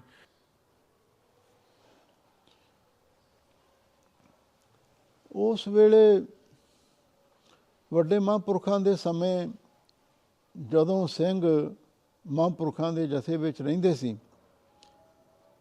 ਉਸ ਵੇਲੇ ਜਿਹੜਾ ਮਾਹੌਲ ਹੁੰਦਾ ਸੀ ਆਪਸ ਵਿੱਚ ਸਿੰਘਾਂ ਦਾ, ਉਹ ਬਹੁਤ ਵਧੀਆ ਹੁੰਦਾ ਸੀ। ਵੀ ਸਭ ਤੋਂ ਵੱਡੀ ਗੱਲ ਇਹ ਸੀ, ਮਹਾਂਪੁਰਖਾਂ ਦਾ ਭੈ ਤੇ ਪਾਓ ਇਹ ਹਰ ਸਿੰਘ ਦੇ ਮਨ ਦੇ ਵਿੱਚ ਹੁੰਦਾ ਸੀ। ਜੇ ਕੋਈ ਸਿੰਘ ਉੱਚਾ ਨੀਵਾਂ ਬੋਲਦਾ ਵੀ ਸੀ ਤੇ ਉਹਦੇ ਮਨ ਦੇ ਵਿੱਚ ਇਹ ਡਰ ਹੁੰਦਾ ਸੀ ਵੀ ਜੇ ਮਹਾਂਪੁਰਖਾਂ ਨੂੰ ਪਤਾ ਲੱਗ ਗਿਆ ਤੇ ਕਿਤੇ ਆਪਾਂ ਨੂੰ ਘੂਰਨ ਨਾ ਤੇ ਜੇ ਵੱਡੀ ਗਲਤੀ ਹੋ ਗਈ, ਜੈਸੇ ਤੋੜ ਨਾ ਦੇਣ। ਤੇ ਇਹਨਾਂ ਵਧੀਆ ਮਾਹੌਲ ਸੀ, ਸਭ ਦਾ ਜੀ ਲੱਗਿਆ ਹੁੰਦਾ ਸੀ। ਜੇ ਕਿਸੇ ਸਿੰਘ ਦੇ ਕੋਲੋਂ ਗਲਤੀ ਹੋ ਵੀ ਜਾਣੀ, ਤੇ ਮਹਾਂਪੁਰਖਾਂ ਨੇ ਉਸ ਨੂੰ ਸਮਝਾਉਣ ਦਾ ਯਤਨ ਕਰਨਾ। ਤੇ ਜੇ ਕੋਈ ਵੱਡੀ ਗਲਤੀ ਹੁੰਦੀ ਸੀ, ਫਿਰ ਮਹਾਂਪੁਰਖ ਕਹਿ ਦਿੰਦੇ ਸੀ, ਬਈ ਸਿੰਘਾ, ਅਸੀਂ ਤੈਨੂੰ ਹੱਥ ਜੋੜ ਕੇ ਬੇਨਤੀ ਕਰਦੇ ਹਾਂ ਵੀ ਜੇ ਤੂੰ ਜਥੇ ਦੀ ਮਰਜ਼ਾਦਾ ਵਿੱਚ ਨਹੀਂ ਰਹਿ ਸਕਦਾ, ਵੀ ਤੂੰ ਤੂੰ ਕਿਤੇ ਹੋਰ ਚਲਿਆ ਜਾ।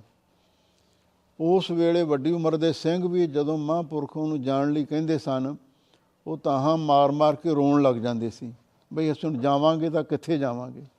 ਘਰ ਦਾ ਮੋਹ ਵੀ ਤੇ ਪਰਿਵਾਰ ਦਾ ਮੋਹ ਵੀ ਉਸ ਵੇਲੇ ਸਿੰਘਾਂ ਦੇ ਮਨ ਦੇ ਵਿੱਚ ਨਹੀਂ ਸੀ ਯਾਦ ਹੁੰਦਾ। ਤੇ ਜਦੋਂ ਕਿਸੇ ਨੂੰ ਜਾਣਾ ਪੈਂਦਾ ਸੀ ਜਾਂ ਤੋਰਿਆ ਜਾਂਦਾ ਸੀ, ਉਸ ਵੇਲੇ ਉਹਦਾ ਮਨ ਨਹੀਂ ਸੀ ਉੱਥੋਂ ਜਾਣ ਨੂੰ ਕਰਦਾ। ਪਰ ਮਜਬੂਰੀ ਵਿੱਚ ਉਸ ਨੂੰ ਜਾਣਾ ਪੈਂਦਾ ਸੀ। ਤੇ ਇਸ ਤਰ੍ਹਾਂ ਦਾ ਮਾਹੌਲ ਹੁੰਦਾ ਸੀ। ਇੱਕ ਉਹ ਜਿਹੜੇ ਦਾਸ ਸੀ, ਉਸ ਉਸਤਾਦ ਸੀ, ਗੁਰਮੁਖ ਪਿਆਰੇ ਬਾਬਾ ਪ੍ਰੇਮੀ ਜੀ, ਬਾਬਾ ਕਰਤਾਰ ਸਿੰਘ ਜੀ ਪ੍ਰੇਮੀ ਜੀ, ਉਹਨਾਂ ਨੇ ਇੱਕ ਹੱਡਬੀਤੀ ਆਪਣੀ ਘਟਨਾ ਸੁਣਾਈ।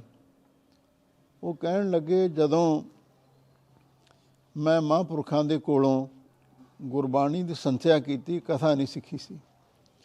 ਤੇ ਮਹਾਂਪੁਰਖਾਂ ਨੇ ਆਪ ਉਹਨਾਂ ਨੂੰ ਸੰਥਿਆ ਕਰਵਾਈ ਸੀ। ਤੇ ਜਦੋਂ ਮਹਾਂਪੁਰਖਾਂ ਨੇ ਸੰਥਿਆ ਕਰਵਾਈ ਤੇ ਕਹਿਣ ਲੱਗੇ, ਲਓ ਪ੍ਰੇਮੀ ਜੀ, ਅਸੀਂ ਤੁਹਾਨੂੰ ਹੁਣ ਸੰਥਿਆ ਕਰਵਾ ਦਿੱਤੀ ਹੈ ਵੀ ਹੁਣ ਤੁਸੀਂ ਅੱਗੇ ਗਾਂ ਸਿੰਘਾਂ ਨੂੰ ਪੜਾਇਆ ਕਰੋ। ਪ੍ਰੇਮੀ ਜੀ ਕਹਿਣ ਲੱਗੇ, ਮੇਰੇ ਮਨ ਦੇ ਵਿੱਚ ਖਿਆਲ ਆਇਆ ਵੀ ਮਹਾਂਪੁਰਖਾਂ ਨੇ ਮੇਰੇ ਤੇ ਪਰਉਪਕਾਰ ਕੀਤਾ ਹੈ। ਸੰਥਿਆ ਕਰਵਾਈ ਹੈ। ਤੇ ਮੇਰਾ ਵੀ ਕੋਈ ਫਰਜ਼ ਬਣਦਾ ਹੈ, ਮੈਂ ਹੁਣ ਮਹਾਂਪੁਰਖਾਂ ਦੀ ਸੇਵਾ ਕਰਾਂ। ਹੁਣ ਮਹਾਂਪੁਰਖ ਕੋਈ ਫੀਸ ਤਾਂ ਲੈਂਦੇ ਨਹੀਂ ਸੀ, ਨਾ ਮਾਇਆ, ਨਾ ਹੋਰ ਕੋਲੋਂ ਸਾਰੇ ਬ- ਵਿਦਿਆਰਥੀਆਂ ਨੂੰ ਕੋਈ ਕੋਈ ਗ੍ਰੰਥ, ਪੁਸਤਕ ਚਾਹੀਦਾ ਸੀ, ਬਸਤਰ, ਦਵਾਈ, ਬੂਟੀ, ਕਿਰਾਇਆ ਪਾੜਾ ਮਹਾਂਪੁਰਖ ਕੋਲੋਂ ਹੀ ਦਿੰਦੇ ਸਨ। ਲੈਂਦੇ ਕਿਸੇ ਕੋਲੋਂ ਕੁਝ ਵੀ ਨਹੀਂ ਸੀ। ਫਿਰ ਉਹਨਾਂ ਸੋਚਿਆ ਵੀ ਹੁਣ ਵੀ ਮਹਾਂਪੁਰਖਾਂ ਦੀ ਸੇਵਾ ਕਰਨੀ ਹੈ।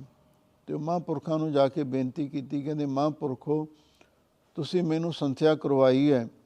ਉਸ ਵੇਲੇ ਮੈਂ ਸੰਥਿਆ ਕਰ ਰਿਹਾ ਸੀ, ਮੇਥੋਂ ਸੇਵਾ ਨਹੀਂ ਹੋਈ ਤੇ ਹੁਣ ਮੇਰਾ ਮਨ ਦੇ ਵਿੱਚ ਫੁਰਨਾ ਹੈ ਵੀ ਮੈਂ ਤੁਹਾਡੀ ਸੇਵਾ ਕਰਾਂ।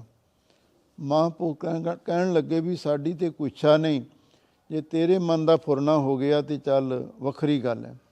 ਤੂੰ ਆ ਜਾ ਕਰ। ਪ੍ਰੇਮੀ ਜੀ ਕਹਿੰਦੇ, ਜੇ ਗਰਮੀ ਦਾ ਮੌਸਮ ਹੁੰਦਾ ਸੀ, ਕਈ ਵਾਰੀ ਮੈਂ ਪੱਖਾ ਚੱਲਣ ਲੱਗ ਜਾਣਾ। ਉਸ ਵੇਲੇ ਹੱਥਾਂ ਵਾਲੇ ਪੱਖੇ ਹੁੰਦੇ ਸਨ। ਤੇ ਕਈ ਵਾਰੀ ਜੇ ਕੋਈ ਪੱਖੇ ਵਾਲਾ ਸਿੰਘ ਹੋਣਾ ਤੇ ਮੈਂ ਮਹਾਂਪੁਰਖਾਂ ਦੇ ਚਰਨ ਘੁੱਟਣ ਲੱਗ ਜਾਣਾ, ਉਹ ਕਈ ਸਿੰਘ ਇਸ ਤਰ੍ਹਾਂ ਵੀ ਆਪਣੀ ਖੁਸ਼ੀ ਨਾਲ ਸੇਵਾ ਕਰਨੀ ਚਾਹੁੰਦੇ ਹੁੰਦੇ ਸੀ।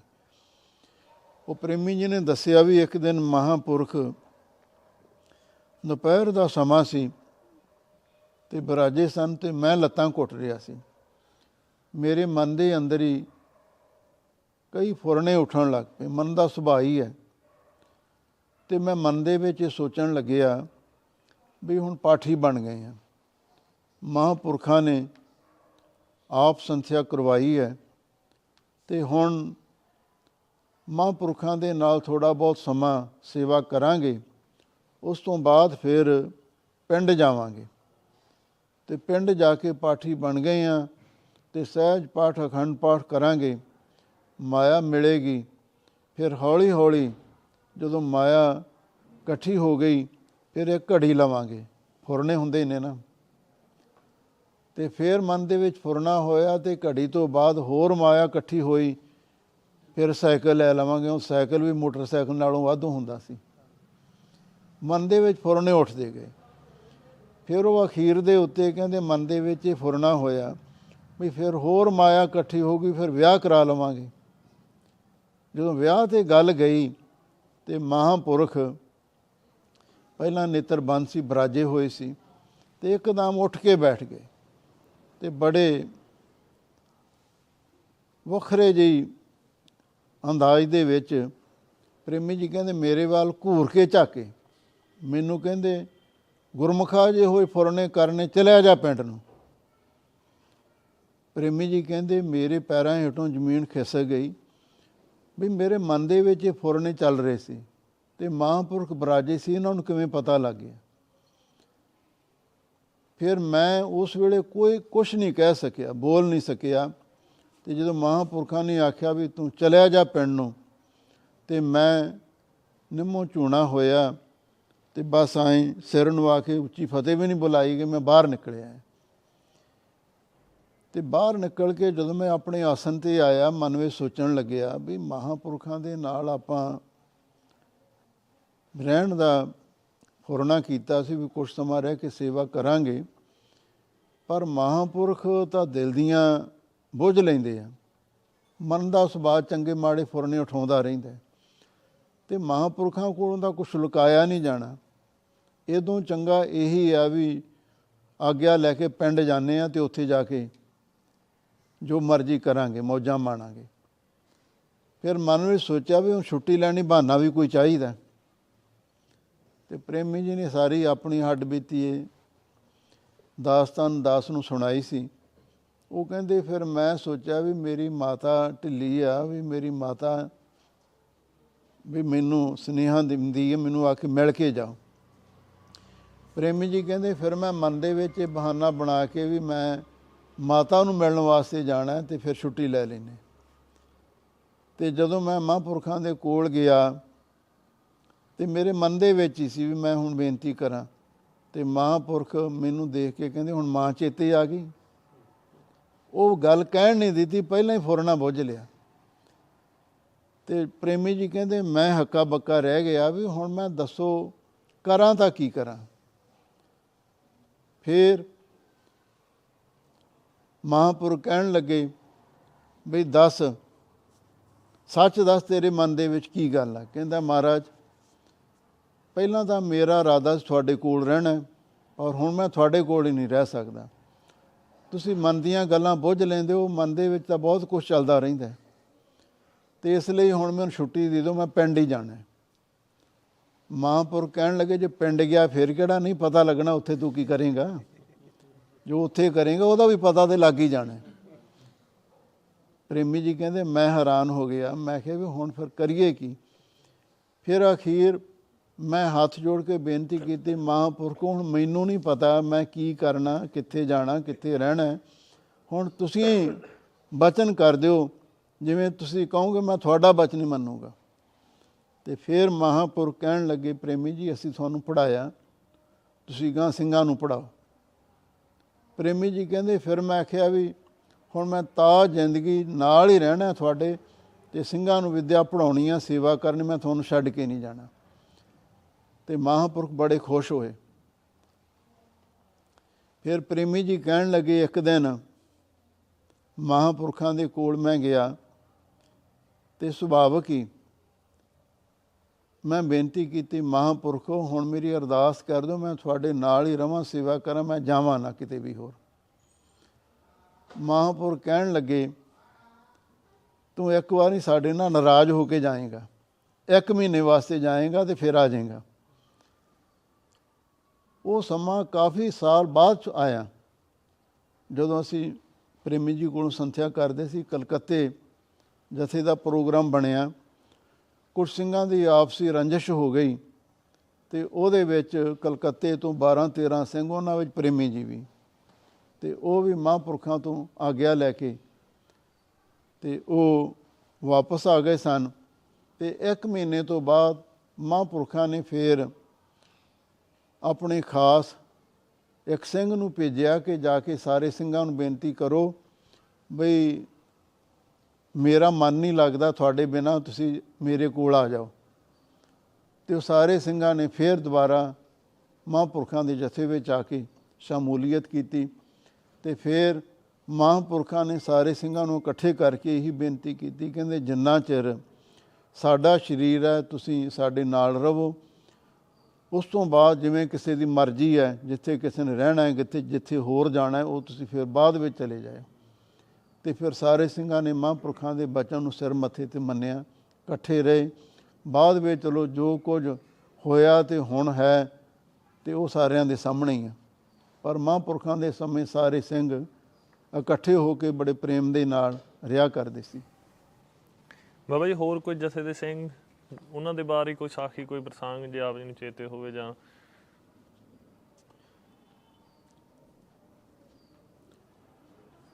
ਹੋਰ ਹੁਣ ਇੱਕ ਉਹ ਸਿੰਘ ਸਾਹਿਬ ਗਿਆਨੀ ਮਨੀ ਸਿੰਘ ਜੀ, ਪਹਿਲਾਂ ਦਾ ਦਰਬਾਰ ਸਾਹਿਬ ਵੀ ਉਹ ਸਿੰਘ ਸਾਹਿਬ ਰਹੇ ਸੀ, ਕੀਰਤਨ ਵੀ ਬੜਾ ਸੋਹਣਾ ਕਰ ਲੈਂਦੇ ਸੀ, ਕਿਉਂਕਿ ਦਾਸ ਤੋਂ ਪਹਿਲਾਂ ਹੀ ਉਹ ਰਹੇ ਸੀਗੇ, ਇਹ ਸੰਤ ਮੋਹਨ ਸੋਣਾ ਦੇ ਸਮੇਂ, ਤੇ ਉਹ ਜਿਹੜੇ ਪਹਿਲੇ ਵਿਦਿਆਰਥੀ ਸੀ ਉਹਨਾਂ ਵਿੱਚ ਹੀ ਉਹ ਸ਼ਾਮਲ ਸੀਗੇ।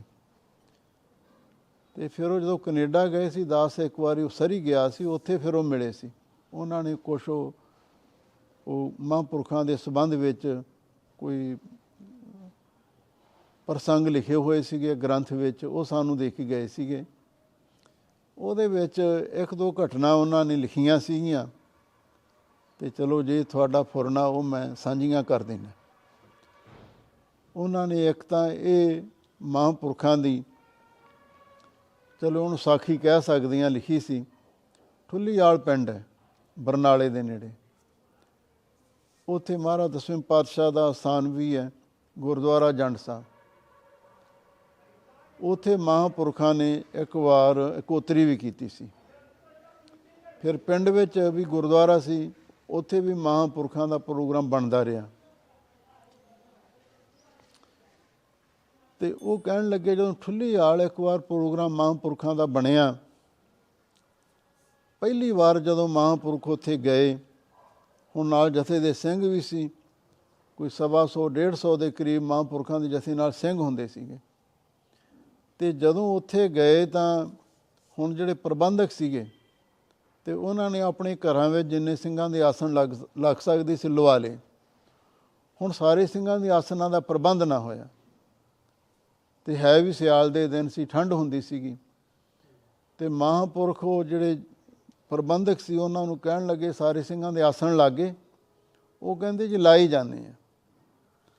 ਪਰ ਉਹਦੇ ਵਿੱਚ ਸਮੱਸਿਆ ਇਹ ਸੀ ਵੀ ਉਸ ਨਗਰ ਦੇ ਵਿੱਚ ਇੱਕ ਉਦਾਸੀ ਸੰਤ ਰਹਿੰਦੇ ਸੀ।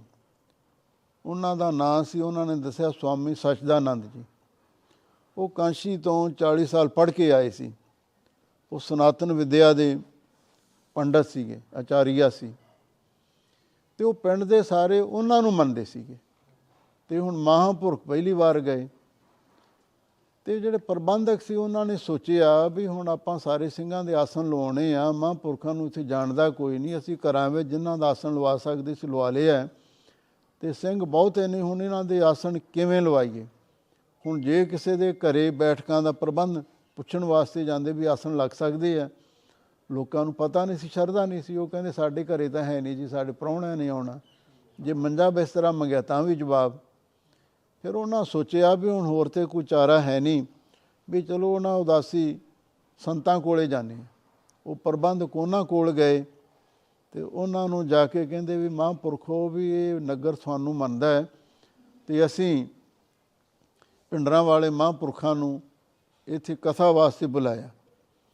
ਤੇ ਤੁਸੀਂ ਆਪਣਾ ਸੇਵਾਦਾਰ ਭੇਜੋ ਸਾਡੇ ਨਾਲ, ਅਸੀਂ ਸਿੰਘਾਂ ਦੇ ਆਸਣ ਲਵਾਉਣੇ ਆ ਜੇ ਕੋਈ ਬੈਠਕ ਕਮਰਾ ਖਾਲੀ, ਉੱਥੇ ਆਸਣ ਲੱਗ ਜਾਣਗੇ।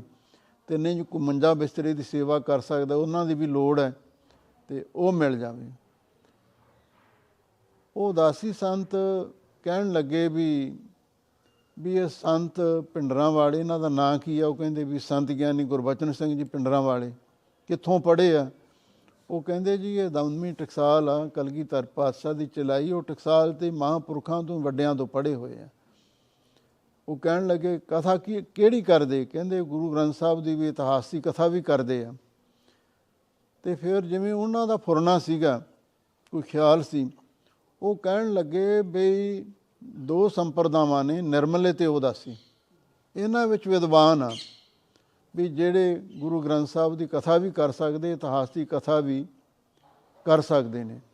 ਇਹਨਾਂ ਤੋਂ ਬਿਨਾ ਮੈਂ ਤੇ ਹੋਰ ਕੋਈ ਸੰਪਰਦਾ ਦਾ ਨਾਂ ਨਹੀਂ ਸੁਣਿਆ ਜਿੱਥੇ ਕੋਈ ਗੁਰਬਾਣੀ ਦੀ ਕਥਾ ਕਰਨ ਵਾਲਾ ਜਾਂ ਪੜਾਉਣ ਵਾਲਾ ਹੋਵੇ। ਤੇ ਇੰਨੀ ਗੱਲ ਸੁਣ ਕੇ ਫਿਰ ਇਹ ਜਿਹੜੇ ਪ੍ਰਬੰਧਕ ਸੀ, ਇਹ ਕਹਿਣ ਲੱਗੇ ਵੀ ਇਹਦੇ ਬਾਰੇ ਤੁਸੀਂ ਮਹਾਂਪੁਰਖਾਂ ਦੇ ਨਾਲ ਵਿਚਾਰ ਕਰ ਲਿਓ। ਅੰਮ੍ਰਿਤ ਵੇਲੇ ਮਹਾਂਪੁਰਖਾਂ ਦੀ ਕਥਾ ਕਰਨੀ ਹੈ ਤੇ ਤੁਸੀਂ ਆ ਕੇ ਕਥਾ ਸੁਣ ਲਿਓ, ਬਾਕੀ ਬਾਅਦ ਸਮਾਂ ਲੈ ਕੇ ਵਿਚਾਰ ਕਰ ਲਿਓ ਤੇ ਜਿਵੇਂ ਤੁਹਾਨੂੰ ਚੰਗਾ ਲੱਗਦਾ ਠੀਕ ਹੈ।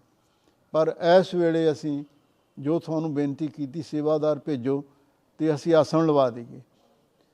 ਤੇ ਚਲੋ ਉਹਨਾਂ ਨੇ ਸੇਵਾਦਾਰ ਭੇਜਿਆ ਤੇ ਉਹਨਾਂ ਨੇ ਨਾਲ ਜਾ ਕੇ ਕਹਿ ਕਹਿ ਕੇ ਸਿੰਘਾਂ ਦੇ ਆਸਣ ਲਵਾ ਦਿੱਤੇ। ਜਦੋਂ ਸਾਰੇ ਸਿੰਘਾਂ ਦੇ ਆਸਣ ਲੱਗ ਗਏ ਤੇ ਮਹਾਂਪੁਰ ਕਹਿਣ ਲੱਗੇ, ਚਲੋ ਭਾਈ ਠੀਕ ਹੈ, ਤੇ ਹੁਣ ਲੰਗਰ ਪਾਣੀ ਤਿਆਰ ਆ ਸਾਰੇ, ਸਿੰਘਾਂ ਨੂੰ ਛਕਾਓ ਤੇ ਫਿਰ ਮਹਾਂਪੁਰਖ ਵੀ ਆਪਣੇ ਆਸਣ ਤੇ ਆ ਕੇ ਆਰਾਮ ਕਰਨ ਲੱਗੇ।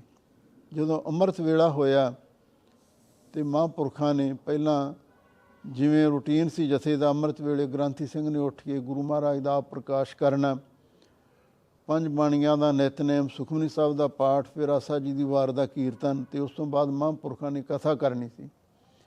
ਤੇ ਪਿੰਡ ਦੀ ਸੰਗਤ ਚਲੋ ਪਹਿਲਾਂ ਪਹਿਲਾਂ ਤਾਂ ਸਵਾਈ ਆਈ, ਪਰ ਉਹ ਸੰਤ ਸਜਦਾ ਨੰਦ ਜੀ, ਉਦਾਸੀ ਸੰਤ ਉਹ ਆਏ, ਕਿਉਂਕਿ ਉਹਨਾਂ ਦੇ ਮਨ ਦੇ ਵਿੱਚ ਕੋਈ ਭੁਲੇਖਾ ਵੀ ਸੀ ਵੀ ਇਹ ਕਿੱਥੋਂ ਪੜ੍ਹੇ ਨੇ, ਕਿਹੋ ਜੀ ਕਥਾ ਕਰਨਗੇ। ਤੇ ਮਹਾਂਪੁਰਖਾਂ ਨੇ ਉਸ ਵੇਲੇ ਮੰਗਲਾਚਰਨ ਆਇਆ ਸੀਗਾ। ਇੱਕ ਓੰਕਾਰ ਸਤਿਗੁਰ ਪ੍ਰਸਾਦ, ਇੱਕ ਓੰਕਾਰ ਦੀ ਵਿਆਖਿਆ ਕੀਤੀ। ਉਹਦੇ ਵਿੱਚ ਕੁਛ ਤਾਂ ਜਿਹੜੀਆਂ ਗ੍ਰੰਥਾਂ ਦੀਆਂ ਵਿਚਾਰਾਂ ਉਹ ਦਸੀਆਂ। ਫਿਰ ਮਹਾਂਪੁਰਖਾਂ ਨੇ ਅਨਪਵੀ ਅਰਥ ਵੀ ਇੱਕ ਓੰਕਾਰ ਦੇ ਮੰਗਲਾਚਰਨ ਦੇ ਕੀਤੇ। ਉਹ ਉਦਾਸੀ ਸਾਹਿਬ ਸੁਣਦੇ ਰਹੇ ਸੁਣਦੇ ਰਹੇ। ਤੇ ਜਦੋਂ ਅੱਗੇ ਬਾਣੀ ਦੀ ਕਥਾ ਕੁਝ ਕਰਕੇ ਮਹਾਂਪੁਰਖਾਂ ਨੇ ਕਥਾ ਦੀ ਸਮਾਪਤੀ ਕੀਤੀ ਤੇ ਉਹ ਪ੍ਰਬੰਧਕਾਂ ਨੇ ਮਹਾਂਪੁਰਖਾਂ ਨੂੰ ਬੇਨਤੀ ਕੀਤੀ, ਮਹਾਂਪੁਰਖ ਵੀ, ਉਦਾਸੀ ਸੰਤ ਹੈ, ਇਹ ਵੀ ਬੜੇ ਵਿਦਵਾਨ ਨੇ। ਤੁਸੀਂ ਇਹਨਾਂ ਨੂੰ ਕੁਝ ਸਮਾਂ ਦਿਓ। ਤੇ ਮਹਾਂਪੁਰਖਾਂ ਨੇ ਆਪ ਹੀ ਅਨਾਉਂਸਮੈਂਟ ਕਰ ਦਿੱਤੀ ਵੀ ਉਦਾਸੀ ਮਹਾਤਮਾ ਆਏ ਨੇ, ਹੁਣ ਉਹ ਸੰਗਤ ਦੇ ਨਾਲ ਵਿਚਾਰ ਸਾਂਝੇ ਕਰਨਗੇ। ਤੇ ਜਦੋਂ ਉਹ ਆ ਕੇ ਸਟੇਜ ਤੇ ਖੜੇ ਹੋਏ ਤੇ ਉਹਨਾਂ ਦੇ ਇਹ ਲਫ਼ਜ਼ ਸੀ, ਉਹ ਕਹਿਣ ਲੱਗੇ, ਮੈਂ 40 ਸਾਲ ਕਾਂਸ਼ੀ ਤੋਂ ਪੜ੍ਹ ਕੇ ਆਇਆ।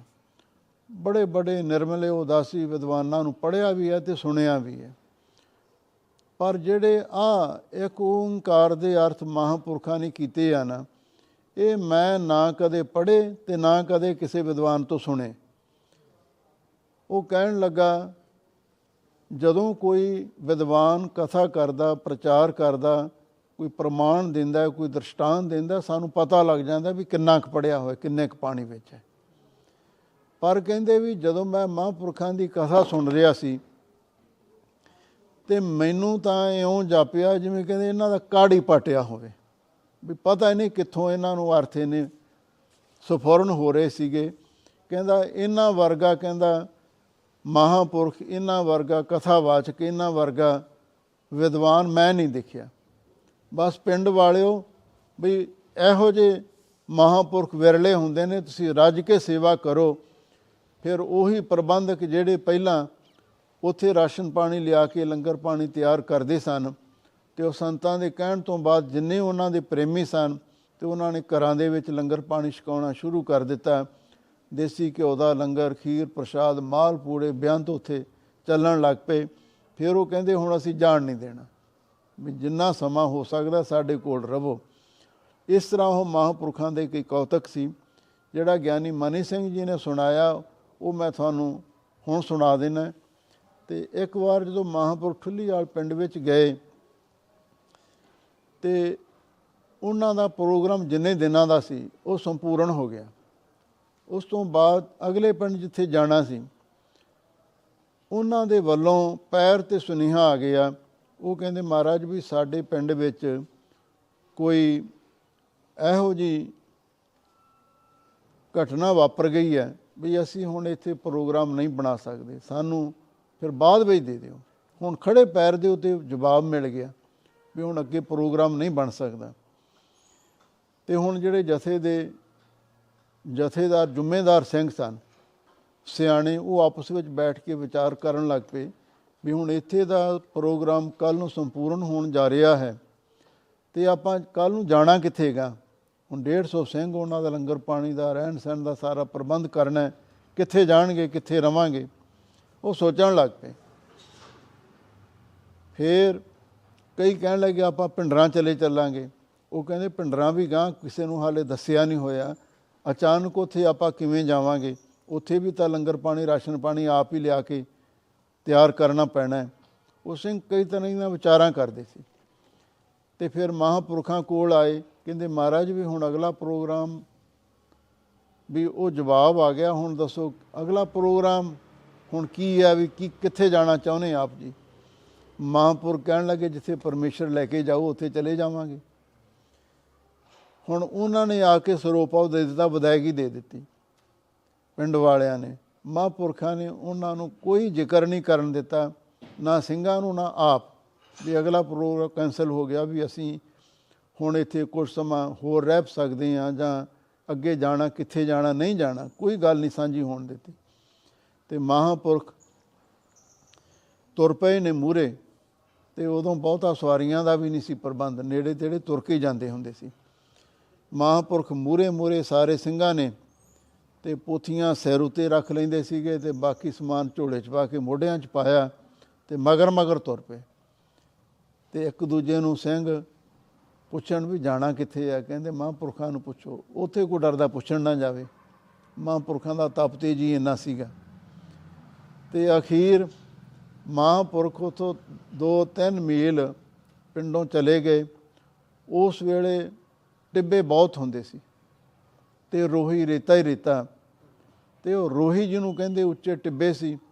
ਤੇ ਉੱਥੇ ਜਾ ਕੇ ਤੇ ਮਹਾਂਪੁਰਖ ਇੱਕ ਦਰਖਤ ਦੇ ਹੇਠਾਂ ਕਹਿੰਦੇ ਵੀ ਇੱਥੇ ਆਪਣੇ ਲਿਆ ਕੇ ਕੋਈ ਦਰੀ ਚਾਦਰ ਵਿਛਾ ਦੇ, ਉੱਥੇ ਬੈਠ ਗਏ। ਤੇ ਜਦੋਂ ਮਹਾਂਪੁਰਖ ਉੱਥੇ ਬੈਠੇ, ਜਿਹੜੇ ਨਾਲ ਦੇ ਸਿੰਘ ਸੀ, ਤੇ ਉਹ ਦੇਖ ਕੇ ਉਹਨਾਂ ਨੇ ਵੀ ਉੱਥੇ ਆਲੇ ਦੁਆਲੇ ਜਿੱਥੇ ਕੋਈ ਛਾਂ ਦੇਖੀ, ਉੱਥੇ ਜਾ ਕੇ ਬੈਠ ਗਏ ਆਪੋ ਆਪਣੀ ਕਿਸੇ ਨੇ ਚਾਦਰ ਵਿਛਾ ਲਈ, ਕਿਸੇ ਨੇ ਖੇਸ ਵਿਛਾ ਲਿਆ। ਫਿਰ ਜਦੋਂ ਦੁਪਹਿਰ ਜਿਹਦਾ ਵਕਤ ਹੋਇਆ ਤੇ ਹੁਣ ਭੁੱਖ ਤਾਂ ਲੱਗਦੀ ਲੱਗਦੀ ਸਾਰਿਆਂ ਨੂੰ। ਤੇ ਹੁਣ ਸਿੰਘ ਮਨ ਦੇ ਵਿੱਚ ਸੋਚਣ ਲੱਗੇ, ਕਹਿੰਦੇ ਰੋਹੀ ਵਿੱਚ ਆ ਕੇ ਬੈਠ ਗਏ ਆ ਵੀ ਹੁਣ ਇੱਥੇ ਲੰਗਰ ਪਾਣੀ ਦਾ ਕੀ ਇੰਤਜ਼ਾਮ ਹੋਊਗਾ? ਹੁਣ ਉਹ ਸਿੰਘ ਆਪਸ ਵਿੱਚ ਗੱਲਾਂ ਕਰਦੇ ਸੀ ਤੇ ਉਹਨਾਂ ਨੇ ਜਿਹੜੇ ਜਥੇਦਾਰ ਸੀ, ਉਹਨਾਂ ਨੂੰ ਜਾ ਕੇ ਕਿਹਾ ਵੀ ਲੰਗਰ ਪਾਣੀ ਦਾ ਕੀ ਅੱਜ ਪ੍ਰੋਗਰਾਮ ਆ। ਉਹ ਕਹਿੰਦਾ, ਮਹਾਂਪੁਰਖਾਂ ਨੂੰ ਪੁੱਛੋ, ਸਾਨੂੰ ਨਹੀਂ ਪਤਾ। ਮਹਾਂਪੁਰਖਾਂ ਕੋਲ ਹੀ ਜਾਂਦਾ, ਕੋਈ ਡਰਦਾ ਪੁੱਛੇ ਨਾ। ਤੇ ਬਸ ਉਹ ਕੁਝ ਸਮਾਂ ਬੈਠੇ ਰਹੇ। ਤੇ ਮਹਾਂਪੁਰ ਕਹਿਣ ਲੱਗੇ, ਭਾਈ, ਬਾਣੀ ਪੜੋ ਤੁਹਾਡੀ ਜਿਹੜੀ ਪਰਾਰਬ ਦਾ ਉਹ ਇੱਥੇ ਵੀ ਆਊਗੀ। ਤੇ ਤੁਸੀਂ ਬਸ ਬੇਫਿਕਰ ਹੋ ਗੋ ਮਹਾਰਾਜ ਨੇ ਤੁਹਾਨੂੰ ਸਮਾਂ ਦਿੱਤਾ। ਬਾਣੀ ਪੜੋ ਤੇ ਸਮਾਂ ਸਫਲ ਕਰੋ। ਹੁਣ ਸਿੰਘ, ਚਲੋ ਜਿਹੜੇ ਬਾਣੀ ਵੀ ਪੜਨ ਲੱਗ ਪਏ ਹੁਣ, ਜਿਹਨਾਂ ਨੂੰ ਭੁੱਖ ਲੱਗੀ, ਉਹਨਾਂ ਨੂੰ ਬਾਣੀ ਕਿੱਥੇ ਪੜੀ ਜਾਂਦੀ ਹੈ? ਭੁੱਖੇ ਭਗਤ ਨਾ ਕੀਜਾ ਜਾਏ ਮਾਲਾ ਆਪਣੀ ਲੀਜਾ। ਕੁਝ ਸਮਾਂ ਇਸ ਤਰ੍ਹਾਂ ਬਤਾਇਆ। ਤੇ ਫਿਰ ਉਸ ਵੇਲੇ ਇੱਕ ਦੋ ਸਿੰਘ ਆ ਬੁਲਟ ਮੋਟਰਸਾਈਕਲ ਤੇ ਮਹਾਂਪੁਰਖਾਂ ਨੂੰ ਭਾਲਦੇ ਭਾਲਦੇ ਉੱਥੇ ਰੋਹੀ ਦੇ ਵਿੱਚ ਪਹੁੰਚ ਗਏ। ਤੇ ਜਦੋਂ ਮੋਟਰਸਾਈਕਲ ਦੀ ਆਵਾਜ਼ ਸੁਣੀ, ਸਾਰੇ ਸਿੰਘਾਂ ਨੇ ਵੀ ਕੰਨ ਜੇ ਚੁੱਕ ਲਏ ਤੇ ਦੂਰੋਂ ਦੇਖਿਆ ਵੀ ਮਤਲਬ ਵੀ ਕੋਈ ਮਹਾਂਪੁਰਖਾਂ ਦੇ ਪ੍ਰੇਮੀ ਆਏ ਆ। ਤੇ ਉਹਨਾਂ ਵਿੱਚੋਂ ਇੱਕ ਵੱਡੀ ਉਮਰ ਦਾ ਬਜ਼ੁਰਗ ਸੀ, ਇੱਕ ਨੌਜਵਾਨ ਸੀ ਜਿਹੜਾ ਚਲਾਉਂਦਾ ਸੀ ਮੋਟਰਸਾਈਕਲ। ਤੇ ਉਸ ਬਜ਼ੁਰਗ ਨੇ ਆ ਕੇ ਮਹਾਂਪੁਰਖਾਂ ਨੂੰ ਫਤਿਹ ਬੁਲਾਈ, ਕਹਿੰਦਾ, ਮਹਾਂਪੁਰਖੋ ਬਹੁਤ ਔਖਾ ਲੱਭਿਆ ਮੈਂ ਤੁਹਾਨੂੰ।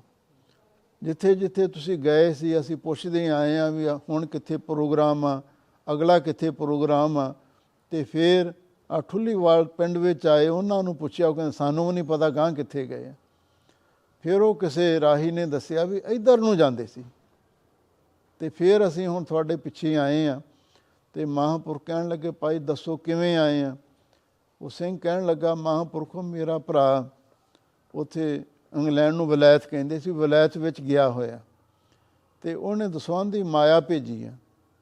10000 ਰੁਪਇਆ ਸੀਗਾ। ਤੇ ਉਹ ਕਹਿੰਦਾ, ਮੈਂ ਲੈ ਕੇ ਆਇਆ। ਉਹਨੇ ਮੈਨੂੰ ਆਖਿਆ ਵੀ ਮਹਾਂਪੁਰਖਾਂ ਨੂੰ ਦੇਣੀ ਆ। ਉਹ ਜਿੱਥੇ ਮਰਜ਼ੀ ਆ, ਜਿੱਥੇ ਲੋੜ ਆ, ਵਰਤ ਲੈਣ। ਤੇ ਮੈਂ ਉਹ ਮਾਇਆ ਲੈ ਕੇ ਆਇਆ ਤੇ ਮੈਂ ਚਾਹੁੰਦਾ ਸੀ ਮੈਂ ਆਪਣਾ ਭਾਰ ਲਾ ਦੇਵਾਂ। ਚਲੋ ਹੁਣ ਆਹ ਲਓ ਤੁਹਾਡੀ ਇਮਾਨਤ, ਮਾਇਆ। ਤੇ ਮੈਨੂੰ ਦਿਓ ਆ ਗਿਆ ਤੇ ਮੈਂ ਹੁਣ ਵਾਪਸ ਜਾਣਾ। ਤੇ ਮਹਾਪੁਰ ਕਹਿਣ ਲੱਗੇ, ਭਾਈ, ਇਹਨਾਂ ਸਿੰਘਾਂ ਨੂੰ ਕੁਝ ਜਲ ਪਾਣੀ ਛਕਾਓ। ਹੁਣ ਸਿੰਘ ਤਾਂ ਆਪ ਭੁੱਖੇ ਸੀਗੇ।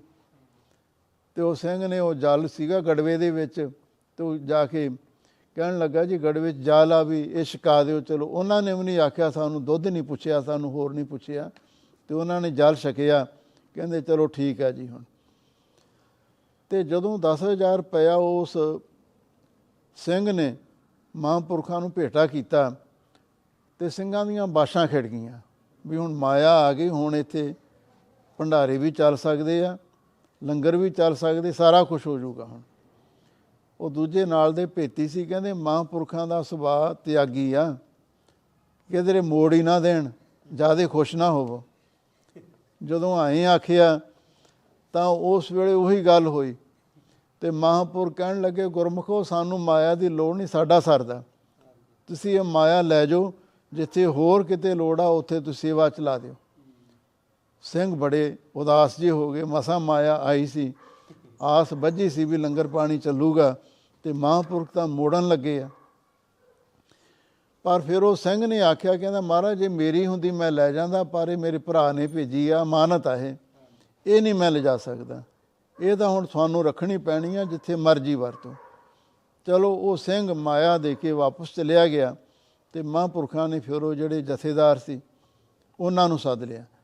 ਕਹਿਣ ਲੱਗੇ, ਗੁਰਮੁਖੋ ਵੀ ਆ ਮਾਇਆ ਮਹਾਰਾਜ ਨੇ ਭੇਜੀ ਆ ਤੇ ਸਿੰਘਾਂ ਨੇ ਲੰਗਰ ਪਾਣੀ ਛਕਣਾ ਹੋਣਾ ਤੇ ਜਾ ਕੇ ਇੱਥੇ ਨੇੜੇ ਪਿੰਡੋਂ ਰਸ ਬਸ ਲੈ ਆਓ ਤੇ ਆਪਣਾ ਲੰਗਰ ਪਾਣੀ ਤਿਆਰ ਕਰਕੇ ਛਕੋ। ਤੇ ਹੁਣ ਮਾਇਆ ਬਹੁਤ ਸੀ, ਉਦੋਂ ਸਸਤੇ ਭਾਅ ਹੁੰਦੇ ਸੀ 4-5 ਰੁਪਏ ਕਿਲੋ ਦੇਸੀ ਘਿਓ ਹੁੰਦਾ ਸੀ, ਹੁਣ 10000 ਤਾਂ ਪਈਆ। ਸਾਲ ਭਰ ਨਹੀਂ ਸੀ ਮੁੱਕਣਾ ਜੇ ਤੇ ਫਿਰ ਉਹਨਾਂ ਸਿੰਘਾਂ ਨੇ ਫਿਰ ਦੇਸੀ ਘਿਓ ਲਿਆਂਦਾ। ਸਿੰਘ ਆਪੇ ਸਿੰਘ ਹਲਵਾਈ ਹੁੰਦੇ ਸੀ।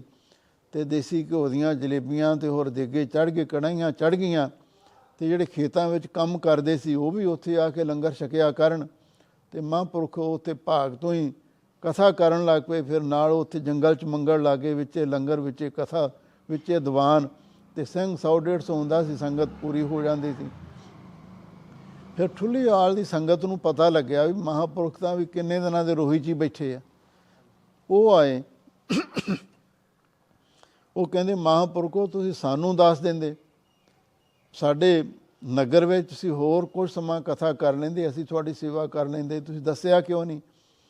ਤੇ ਮਹਾਂਪੁਰਖ ਕਹਿਣ ਲੱਗੇ, ਗੁਰਮੁਖੋ, ਤੁਸੀਂ ਬੇਅੰਤ ਸੇਵਾ ਕਰ ਲਈ ਹੈ। ਵੀ ਹੁਣ ਇਹ ਕਲਗੀਧਰ ਪਾਤਸ਼ਾਹ ਨੇ ਸਾਡੀ ਡਿਊਟੀ ਲਈ ਇਸ ਕਿਸੇ ਦੇ ਭਾਰ ਨਹੀਂ ਬਣ ਸਕਦੇ ਸੀ। ਇਸ ਲਈ ਕੋਈ ਨਹੀਂ ਮਹਾਰਾਜ ਨੇ ਸਾਡੀ ਪਰਾਰਬਧ ਇੱਥੇ ਭੇਜਤੀ ਆ, ਹੁਣ ਇੱਥੇ ਵੀ ਤਾਂ ਤੁਸੀਂ ਵੀ ਲੰਗਰ ਛਕੋ ਤੇ ਬਾਕੀ ਵੀ ਹੋਰ ਜੇ ਕਿਸੇ ਨੂੰ ਲੋੜ ਆ ਤੇ ਉਹਨੂੰ ਤੁਸੀਂ ਇੱਥੇ ਲੰਗਰ ਛਕਾ ਸਕਦੇ ਹੋ।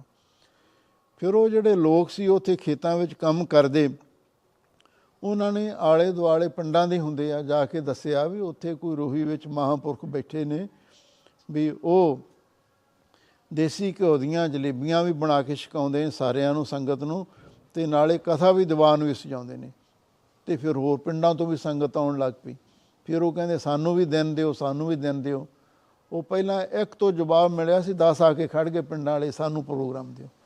ਇਸ ਤਰ੍ਹਾਂ ਮਹਾਂਪੁਰਖਾਂ ਦੇ ਕੌਤਕ ਸੀ। ਉਹ ਕਿਸੇ ਬੰਦੇ ਦੀ ਟੇਕ ਨਹੀਂ ਸੀ ਰੱਖਦੇ ਅਕਾਲ ਪੁਰਖ ਤੇ ਭਰੋਸਾ ਹੁੰਦਾ ਸੀ।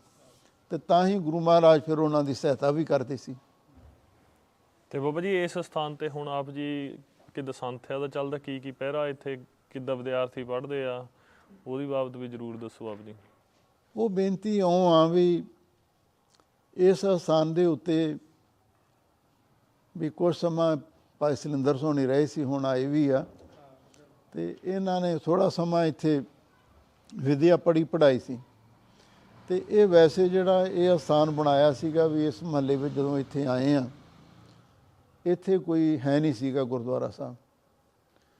ਤੇ ਫਿਰ ਉਹ ਮਨ ਦੇ ਵਿੱਚ ਫੁਰਨਾ ਹੋਇਆ ਸੀ ਗੁਰੂ ਮਹਾਰਾਜ ਵੱਲੋਂ ਵੀ ਚਲੋ ਆਪਾਂ ਆਪਣੇ ਰਹਿਣ ਵਾਸਤੇ ਗੁਰੂ ਮਹਾਰਾਜ ਤੋਂ ਵੀ ਸਾਰਾ ਕੁਝ ਮੰਗਦੇ ਆ ਉਹਨਾਂ ਨੇ ਸਾਰਾ ਕੁਝ ਦਿੱਤਾ ਵੀ ਸੰਗਤਾਂ ਵਾਸਤੇ ਵੀ ਚਲੋ ਇਹ ਗੁਰੂ ਘਰ ਬਣਨਾ ਚਾਹੀਦਾ। ਚਲੋ ਫਿਰ ਇਹ ਮਹੱਲੇ ਵਾਲਿਆਂ ਨੂੰ, ਸਿੰਘਾਂ ਨੂੰ ਪੁੱਛਿਆ ਵੀ ਵੀ ਇੱਥੇ ਆਪਣੀ ਗੁਰਦੁਆਰਾ ਹੈ ਨਹੀਂ ਵੀ ਜੇ ਕੋਈ। ਉਹ ਚਲੋ ਉਹਨਾਂ ਦੇ ਜੋ ਆਪੋ ਆਪਣੇ ਖਿਆਲ ਸੀ, ਉਹ ਕਹਿੰਦੇ ਜੀ ਵੀ ਵੀ ਜਿਨ੍ਹਾਂ ਦੀ ਜ਼ਮੀਨ ਆ ਆਪਾਂ ਉਹਨਾਂ ਨੂੰ ਪੁੱਛ ਲਈਏ ਤੇ ਜੇ ਉਹ ਕੁਝ ਜ਼ਮੀਨ ਗੁਰਦੁਆਰੇ ਵਾਸਤੇ ਦੇ ਦੇਣ, ਮੈਂ ਕਿਹਾ ਵੀ ਆਏ ਨਹੀਂ ਕਿਸੇ ਨੇ ਦੇਣੀ ਹੁੰਦੀ, ਨਾ ਆਪਾਂ ਮੰਗਣਾ ਕਿਸੇ ਤੋਂ। ਵੀ ਗੁਰੂ ਦੇ ਭਰੋਸੇ ਤੇ ਤੇ ਆਪਾਂ ਆਪ ਹੀ ਸੇਵਾ ਕਰਾਂਗੇ, ਅਸੀਂ ਤੁਹਾਡੇ ਕੋਲੋਂ ਨਹੀਂ ਮੰਗਦੇ। ਚਲੋ ਗੁਰੂ ਮਹਾਰਾਜ ਨੇ ਆਪ ਹੀ ਕਿਰਪਾ ਕੀਤੀ ਸੀ, ਚਲੋ ਇਹ ਸੇਵਾ ਲੈ ਲਈ ਤੇ ਆਸਾਨ ਬਣ ਗਿਆ।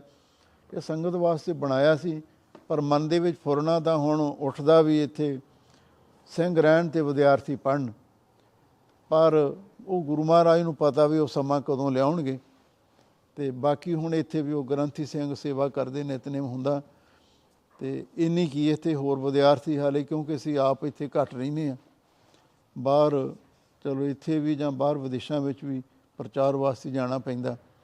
ਫਿਰ ਇੱਥੇ ਪਰਿਵਾਰ ਸੀ, ਹੁਣ ਤਾਂ ਪਰਿਵਾਰ ਵੀ ਉੱਥੇ ਚਲੋ ਅਮਰੀਕਾ ਦਾ ਨਿਵਾਸੀ ਹੋ ਗਿਆ।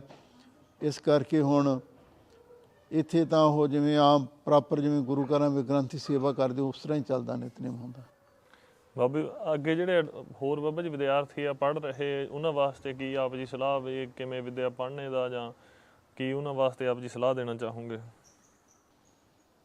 ਹੁਣ ਤਾਂ ਇਹੀ ਬੇਨਤੀ ਆ ਵੀ ਵੀ ਜਦੋਂ ਅਸੀਂ ਸੰਥਿਆ ਕੀਤੀ ਸੀ, ਉਸ ਵੇਲੇ ਉਹ ਸਾਡੇ ਉਸਤਾਦ ਜੀ ਦੀ ਇਹ ਹੁੰਦੀ ਸੀ ਸਿੱਖਿਆ ਵੀ ਕਹਿੰਦੇ ਵੀ ਤੁਸੀਂ 25 ਵਾਰੀ ਸੰਥਿਆ ਪੜ੍ਹਨੀ ਆ। ਤੇ ਜੇ ਫਿਰ ਕੋਈ ਗਲਤੀ ਰਹਿ ਜਾਵੇ, ਜਿੰਨਾ ਚਿਰ ਗਲਤੀ ਨਹੀਂ ਸੀ ਨਿਕਲਦੀ ਉਹਨਾਂ ਚਿਰ ਉਹ ਪ- ਕਹਿੰਦੇ ਪੜ੍ਹੀ ਚਲੋ। ਸੰਥਿਆ ਉਦੋਂ ਗਾਂ ਹੁੰਦੀ ਸੀ ਜਦੋਂ ਸਾਰੀਆਂ ਗਲਤੀਆਂ ਦਰੁਸਤ ਹੋ ਜਾਂਦੀਆਂ ਸੀ। ਤੇ ਹੁਣ ਜਿਹੜੇ ਨਵੇਂ ਵਿਦਿਆਰਥੀ ਆ ਵੀ ਉਹਨਾਂ ਨੂੰ ਇਹੀ ਬੇਨਤੀ ਕਰਦੇ ਆ ਵੀ ਉਹ ਮਿਹਨਤ ਕਰੋ, ਸਮਾਂ ਕੱਢੋ। ਤੇ ਬਾਣੀ ਐਨ ਚੰਗੀ ਤਰ੍ਹਾਂ ਸੰਥਿਆ ਕਰਕੇ ਤੇ ਉਹਨੂੰ ਪਕਾਓ ਵੀ ਨਾ। ਤੇ ਬਾਕੀ ਫਿਰ ਜਿੰਨੀ ਵੱਧ ਤੋਂ ਵੱਧ ਬਾਣੀ ਆਪਾਂ ਸ਼ੁੱਧ ਪੜਾਂਗੇ ਤੇ ਸੰਥਿਆ ਪਕਾਵਾਂਗੇ ਤੇ ਸ਼ੁੱਧ ਬਾਣੀ ਪੜਾਂਗੇ ਉਨਾ ਹੀ ਲਾਭ ਆ। ਤੇ ਬਾਕੀ ਜਿੰਨੀ ਬਾਣੀ ਜ਼ਬਾਨੀ ਯਾਦ ਹੋ ਜਾਵੇ ਕਮ ਸੇ ਕਮ ਜਿਹੜਾ ਨਿਤਨੇਮ, ਉਹ ਤਾਂ ਜ਼ਬਾਨੀ ਯਾਦ ਹੀ ਹੋਣਾ ਚਾਹੀਦਾ। ਵੱਡੇ ਮਹਾਂਪੁਰਖਾਂ ਦੇ ਸਮੇਂ ਇਹ ਇੱਕ ਮਰਜ਼ਾਦਾ ਹੀ ਸੀ ਵੀ ਜਿਹੜੇ ਨਵੇਂ ਵਿਦਿਆਰਥੀ ਆਉਂਦੇ ਸੀ। ਤੇ ਉਹਨਾਂ ਨੂੰ ਜਦੋਂ ਪਹਿਲਾਂ ਆਪਣੇ ਨਿਤਨੇਮ ਦੀ ਸੰਥਿਆ ਵੇਲੇ ਹੀ ਉਹਨਾਂ ਨੂੰ ਕਿਹਾ ਜਾਂਦਾ ਸੀ ਵੀ ਤੁਸੀਂ ਬਾਣੀ ਯਾਦ ਕਰਨੀ ਸ਼ੁਰੂ ਕਰ ਦਿਓ। ਪੰਜ ਗ੍ਰੰਥੀ, ਬਾਈ ਬਾਰਾਂ ਭਗਤ ਬਾਣੀ ਪੜ੍ਹਦਿਆਂ ਪੜ੍ਹਦਿਆਂ ਜ਼ੁਬਾਨੀ ਨਿਤਨੇਮ ਯਾਦ ਕਰ ਹੀ ਲੈਂਦੇ ਸੀਗੇ। ਤੇ ਜਦੋਂ ਨੂੰ ਭਾਗ ਦੀ ਸੰਥਿਆ ਤੇ ਜਾ ਕੇ ਤੇ ਫਿਰ ਉਹ ਨਿਤਨੇਮ ਉਹਨਾਂ ਜ਼ੁਬਾਨੀ ਯਾਦ ਹੋਇਆ ਹੁੰਦਾ ਸੀ। ਤੇ ਹੁਣ ਜਦੋਂ ਅਸੀਂ ਕੀਰਤਨ ਸਿੱਖਣਾ ਸੀਗਾ, ਫਿਰ ਉਹ ਆਸਾ ਜੀ ਦੀ ਵਾਰ ਵੀ ਉਹ ਕਹਿੰਦੇ, ਯਾਦ ਕਰੋ, ਉਹ ਵੀ ਚਲੋ ਹੋ ਗਈ। ਫਿਰ ਵੱਡੇ ਮਹਾਂਪੁਰਖਾਂ ਦੇ ਸਮੇਂ ਹੀ ਤੇ ਇੱਕ ਦਿਨ ਉਹ ਉਹ ਕਿਸੇ ਸਿੰਘ ਨੇ ਕਹਿਦਾ ਵੀ ਵੀ ਕਿੰਨੀਆਂ ਬਾਣੀਆਂ ਯਾਦ ਆ ਵੀ, ਕਹਿੰਦੇ, ਸੁਖਮਨੀ ਸਾਹਿਬ, ਵੀ ਯਾਦ ਕਰਨੀ ਚਾਹੀਦੀ ਆ। ਉਸ ਵੇਲੇ ਫਿਰ ਉਹ ਉਹ ਦਾਸ ਦੇ ਮਨ ਦੇ ਵਿੱਚ ਫੁਰਨਾ ਹੋਇਆ ਵੀ ਚਲੋ ਨਿਤਨੇਮ ਦੀਆਂ ਬਾਣੀਆਂ ਤਾਂ ਯਾਦ ਆ ਵੀ ਆਸਾ ਜੀ ਦੀ ਵਾਰ ਵੀ ਹੋ ਗਈ ਯਾਦ, ਵੀ ਸੁਖਮਨੀ ਸਾਹਿਬ ਵੀ ਯਾਦ ਹੋਣੀ ਚਾਹੀਦੀ ਆ। ਉਹ ਫਿਰ ਜਿੰਨੇ ਹੋਰ ਵਿਦਿਆਰਥੀ ਸੀ ਉਹਨਾਂ ਦੇ ਨਿਤਨੇਮ ਦੀਆਂ ਬਾਣੀਆਂ ਯਾਦ ਸੀ ਤੇ ਜਿਹੜੇ ਰਾਗ ਕੀਰਤਨ ਸੇ ਉਹਨਾਂ ਨੇ ਆਸਾ ਜੀ ਦੀ ਵਾਰ ਵੀ ਯਾਦ ਕੀਤੀ। ਤੇ ਉਹ ਬਚਪਨ ਅਵਸਥਾ ਦੇ ਵਿੱਚ ਸੁਖਮਨੀ ਸਾਹਿਬ ਬਾਣੀ ਦੀ ਜਿਹੜੀ ਉਹ ਬਾਣੀ ਨੂੰ ਯਾਦ ਕਰਨ ਦੀ ਜਿਹੜੀ ਚਲੋ ਇਹ ਗੁਰੂ ਮਹਾਰਾਜ ਦੀ ਕਿਰਪਾ ਦੁਆਰਾ ਇਹ ਸੇਵਾ ਦਾਸ ਨੂੰ ਪ੍ਰਾਪਤ ਹੋਈ। ਉਹ 24 ਦਿਨਾਂ ਦੇ ਵਿੱਚ ਇੱਕ ਅਸ਼ਟਪਦੀ ਰੋਜ਼ ਯਾਦ ਕਰਕੇ ਸੁਣਾਉਣੀ ਤੇ 24 ਦਿਨਾਂ 'ਚ ਸੁਖਮਨੀ ਸਾਹਿਬ ਯਾਦ ਹੋ ਗਈ ਸੀ। ਫਿਰ ਮਹਾਂਪੁਰ ਕਹਿੰਦੇ ਵੀ, ਬਈ ਦੱਸੋ ਕਿ ਕਿਹੜੀਆਂ ਕਿਹੜੀਆਂ ਬਾਣੀਆਂ ਯਾਦ ਆ? ਤੇ ਦਾਸ ਦੀ ਉਮਰ ਉਸ ਵੇਲੇ ਸਾਰੇ ਵਿਦਿਆਰਥੀਆਂ ਤੋਂ ਛੋਟੀ ਹੁੰਦੀ ਸੀ। ਤੇ ਜਦੋਂ ਮਹਾਂਪੁਰਖਾਂ ਨੂੰ ਦੱਸਿਆ ਵੀ ਸੁਖਮਨੀ ਸਾਹਿਬ ਵੀ ਭਚੰਗੀ ਨੇ ਯਾਦ ਕੀਤੀ ਆ ਮਹਾਂਪੁਰਖ ਫਿਰ ਬਹੁਤ ਉਦੋਂ ਪ੍ਰਸੰਨ ਹੋਏ ਸੀ। ਉਹ ਕਹਿੰਦੇ ਵੀ, ਚਲ ਇਹ ਆਸਾ ਦੀ ਵਾਰ ਪੜ੍ਹਦੇ ਆ ਤੇ ਤੁਸੀਂ ਨਾਲ ਉਦੋਂ ਸੁਖਮਨੀ ਸਾਹਿਬ ਦਾ ਪਾਠ ਕਰਿਆ ਕਰੋ। ਉਹਨਾਂ ਨੇ ਦਾਸ ਤਬਲਾ ਵਜਾਉਂਦਾ ਸੀਗਾ, ਉਹਨਾਂ ਨੇ ਸ਼ਲੋਕ ਪੜ੍ਹਨਾ ਤੇ ਮੈਂ ਨਾਲ ਅਸ਼ਟਪਦੀ ਪੜ੍ਹ ਲੈਣੀ। ਤੇ ਆਈ ਹੋ ਜ- ਗੁਰੂ ਮਹਾਰਾਜ ਦੀ ਕਿਰਪਾ ਦੁਆਰਾ ਉਧਰ ਆਸਾ ਜੀ ਦੀ ਵਾਰ ਦਾ ਕੀਰਤਨ ਨਾਲ ਸੁਖਮਨੀ ਸਾਹਿਬ ਦਾ ਪਾਠ ਹੋ ਜਾਂਦਾ ਸੀ। ਬਾਬਾ ਜੀ, ਆਪ ਜੀ ਦਾ ਬਹੁਤ ਬਹੁਤ ਆਪ ਜੀ ਨੇ ਸਮਾਂ ਦਿੱਤਾ। ਮਹਾਂਪੁਰਖਾਂ ਦੇ ਬਚਨ ਸੁਣਾਉਣਾ ਕੀਤੇ ਆਪ ਜੀ ਦਾ ਬਹੁਤ ਬਹੁਤ ਰੋਮ ਰੋਮ ਕਰਕੇ ਧੰਨਵਾਦ। ਭੁੱਲ ਚੁੱਕ ਦੀ ਆਪ ਜੀ ਨੇ ਖਿਮਾ ਕਰ ਦੇਣੀ ਅਖੀਰ ਵਿੱਚ। ਚਲੋ ਆਪ ਜੀ ਦਾ ਵੀ ਸਾਰੇ ਸਿੰਘਾਂ ਦਾ ਬਹੁਤ ਬਹੁਤ ਧੰਨਵਾਦ। ਤੁਸੀਂ ਦਾਸਾਂ ਦੇ ਗ੍ਰਹਿ ਵਿਖੇ ਚਰਨ ਪਾਏ ਤੇ ਚਲੋ ਦਰਸ਼ਨ ਦਿੱਤੇ ਸੇਵਾ ਦਾ ਮੌਕਾ ਦਿੱਤਾ। ਤੁਹਾਡਾ ਬਹੁਤ ਬਹੁਤ ਧੰਨਵਾਦ ਹਾਂ ਭੁੱਲ ਚੁੱਕ ਦੀ ਬਾਬਾ ਜੀ ਖਿਮਾ ਕਰ ਦੇਣੀ ਜੀ। ਵਾਹਿਗੁਰੂ ਵਾਹਿਗੁਰੂ ਜੀ ਕਾ ਖਾਲਸਾ ਵਾਹਿਗੁਰੂ ਜੀ ਕੀ ਫਤਿਹ।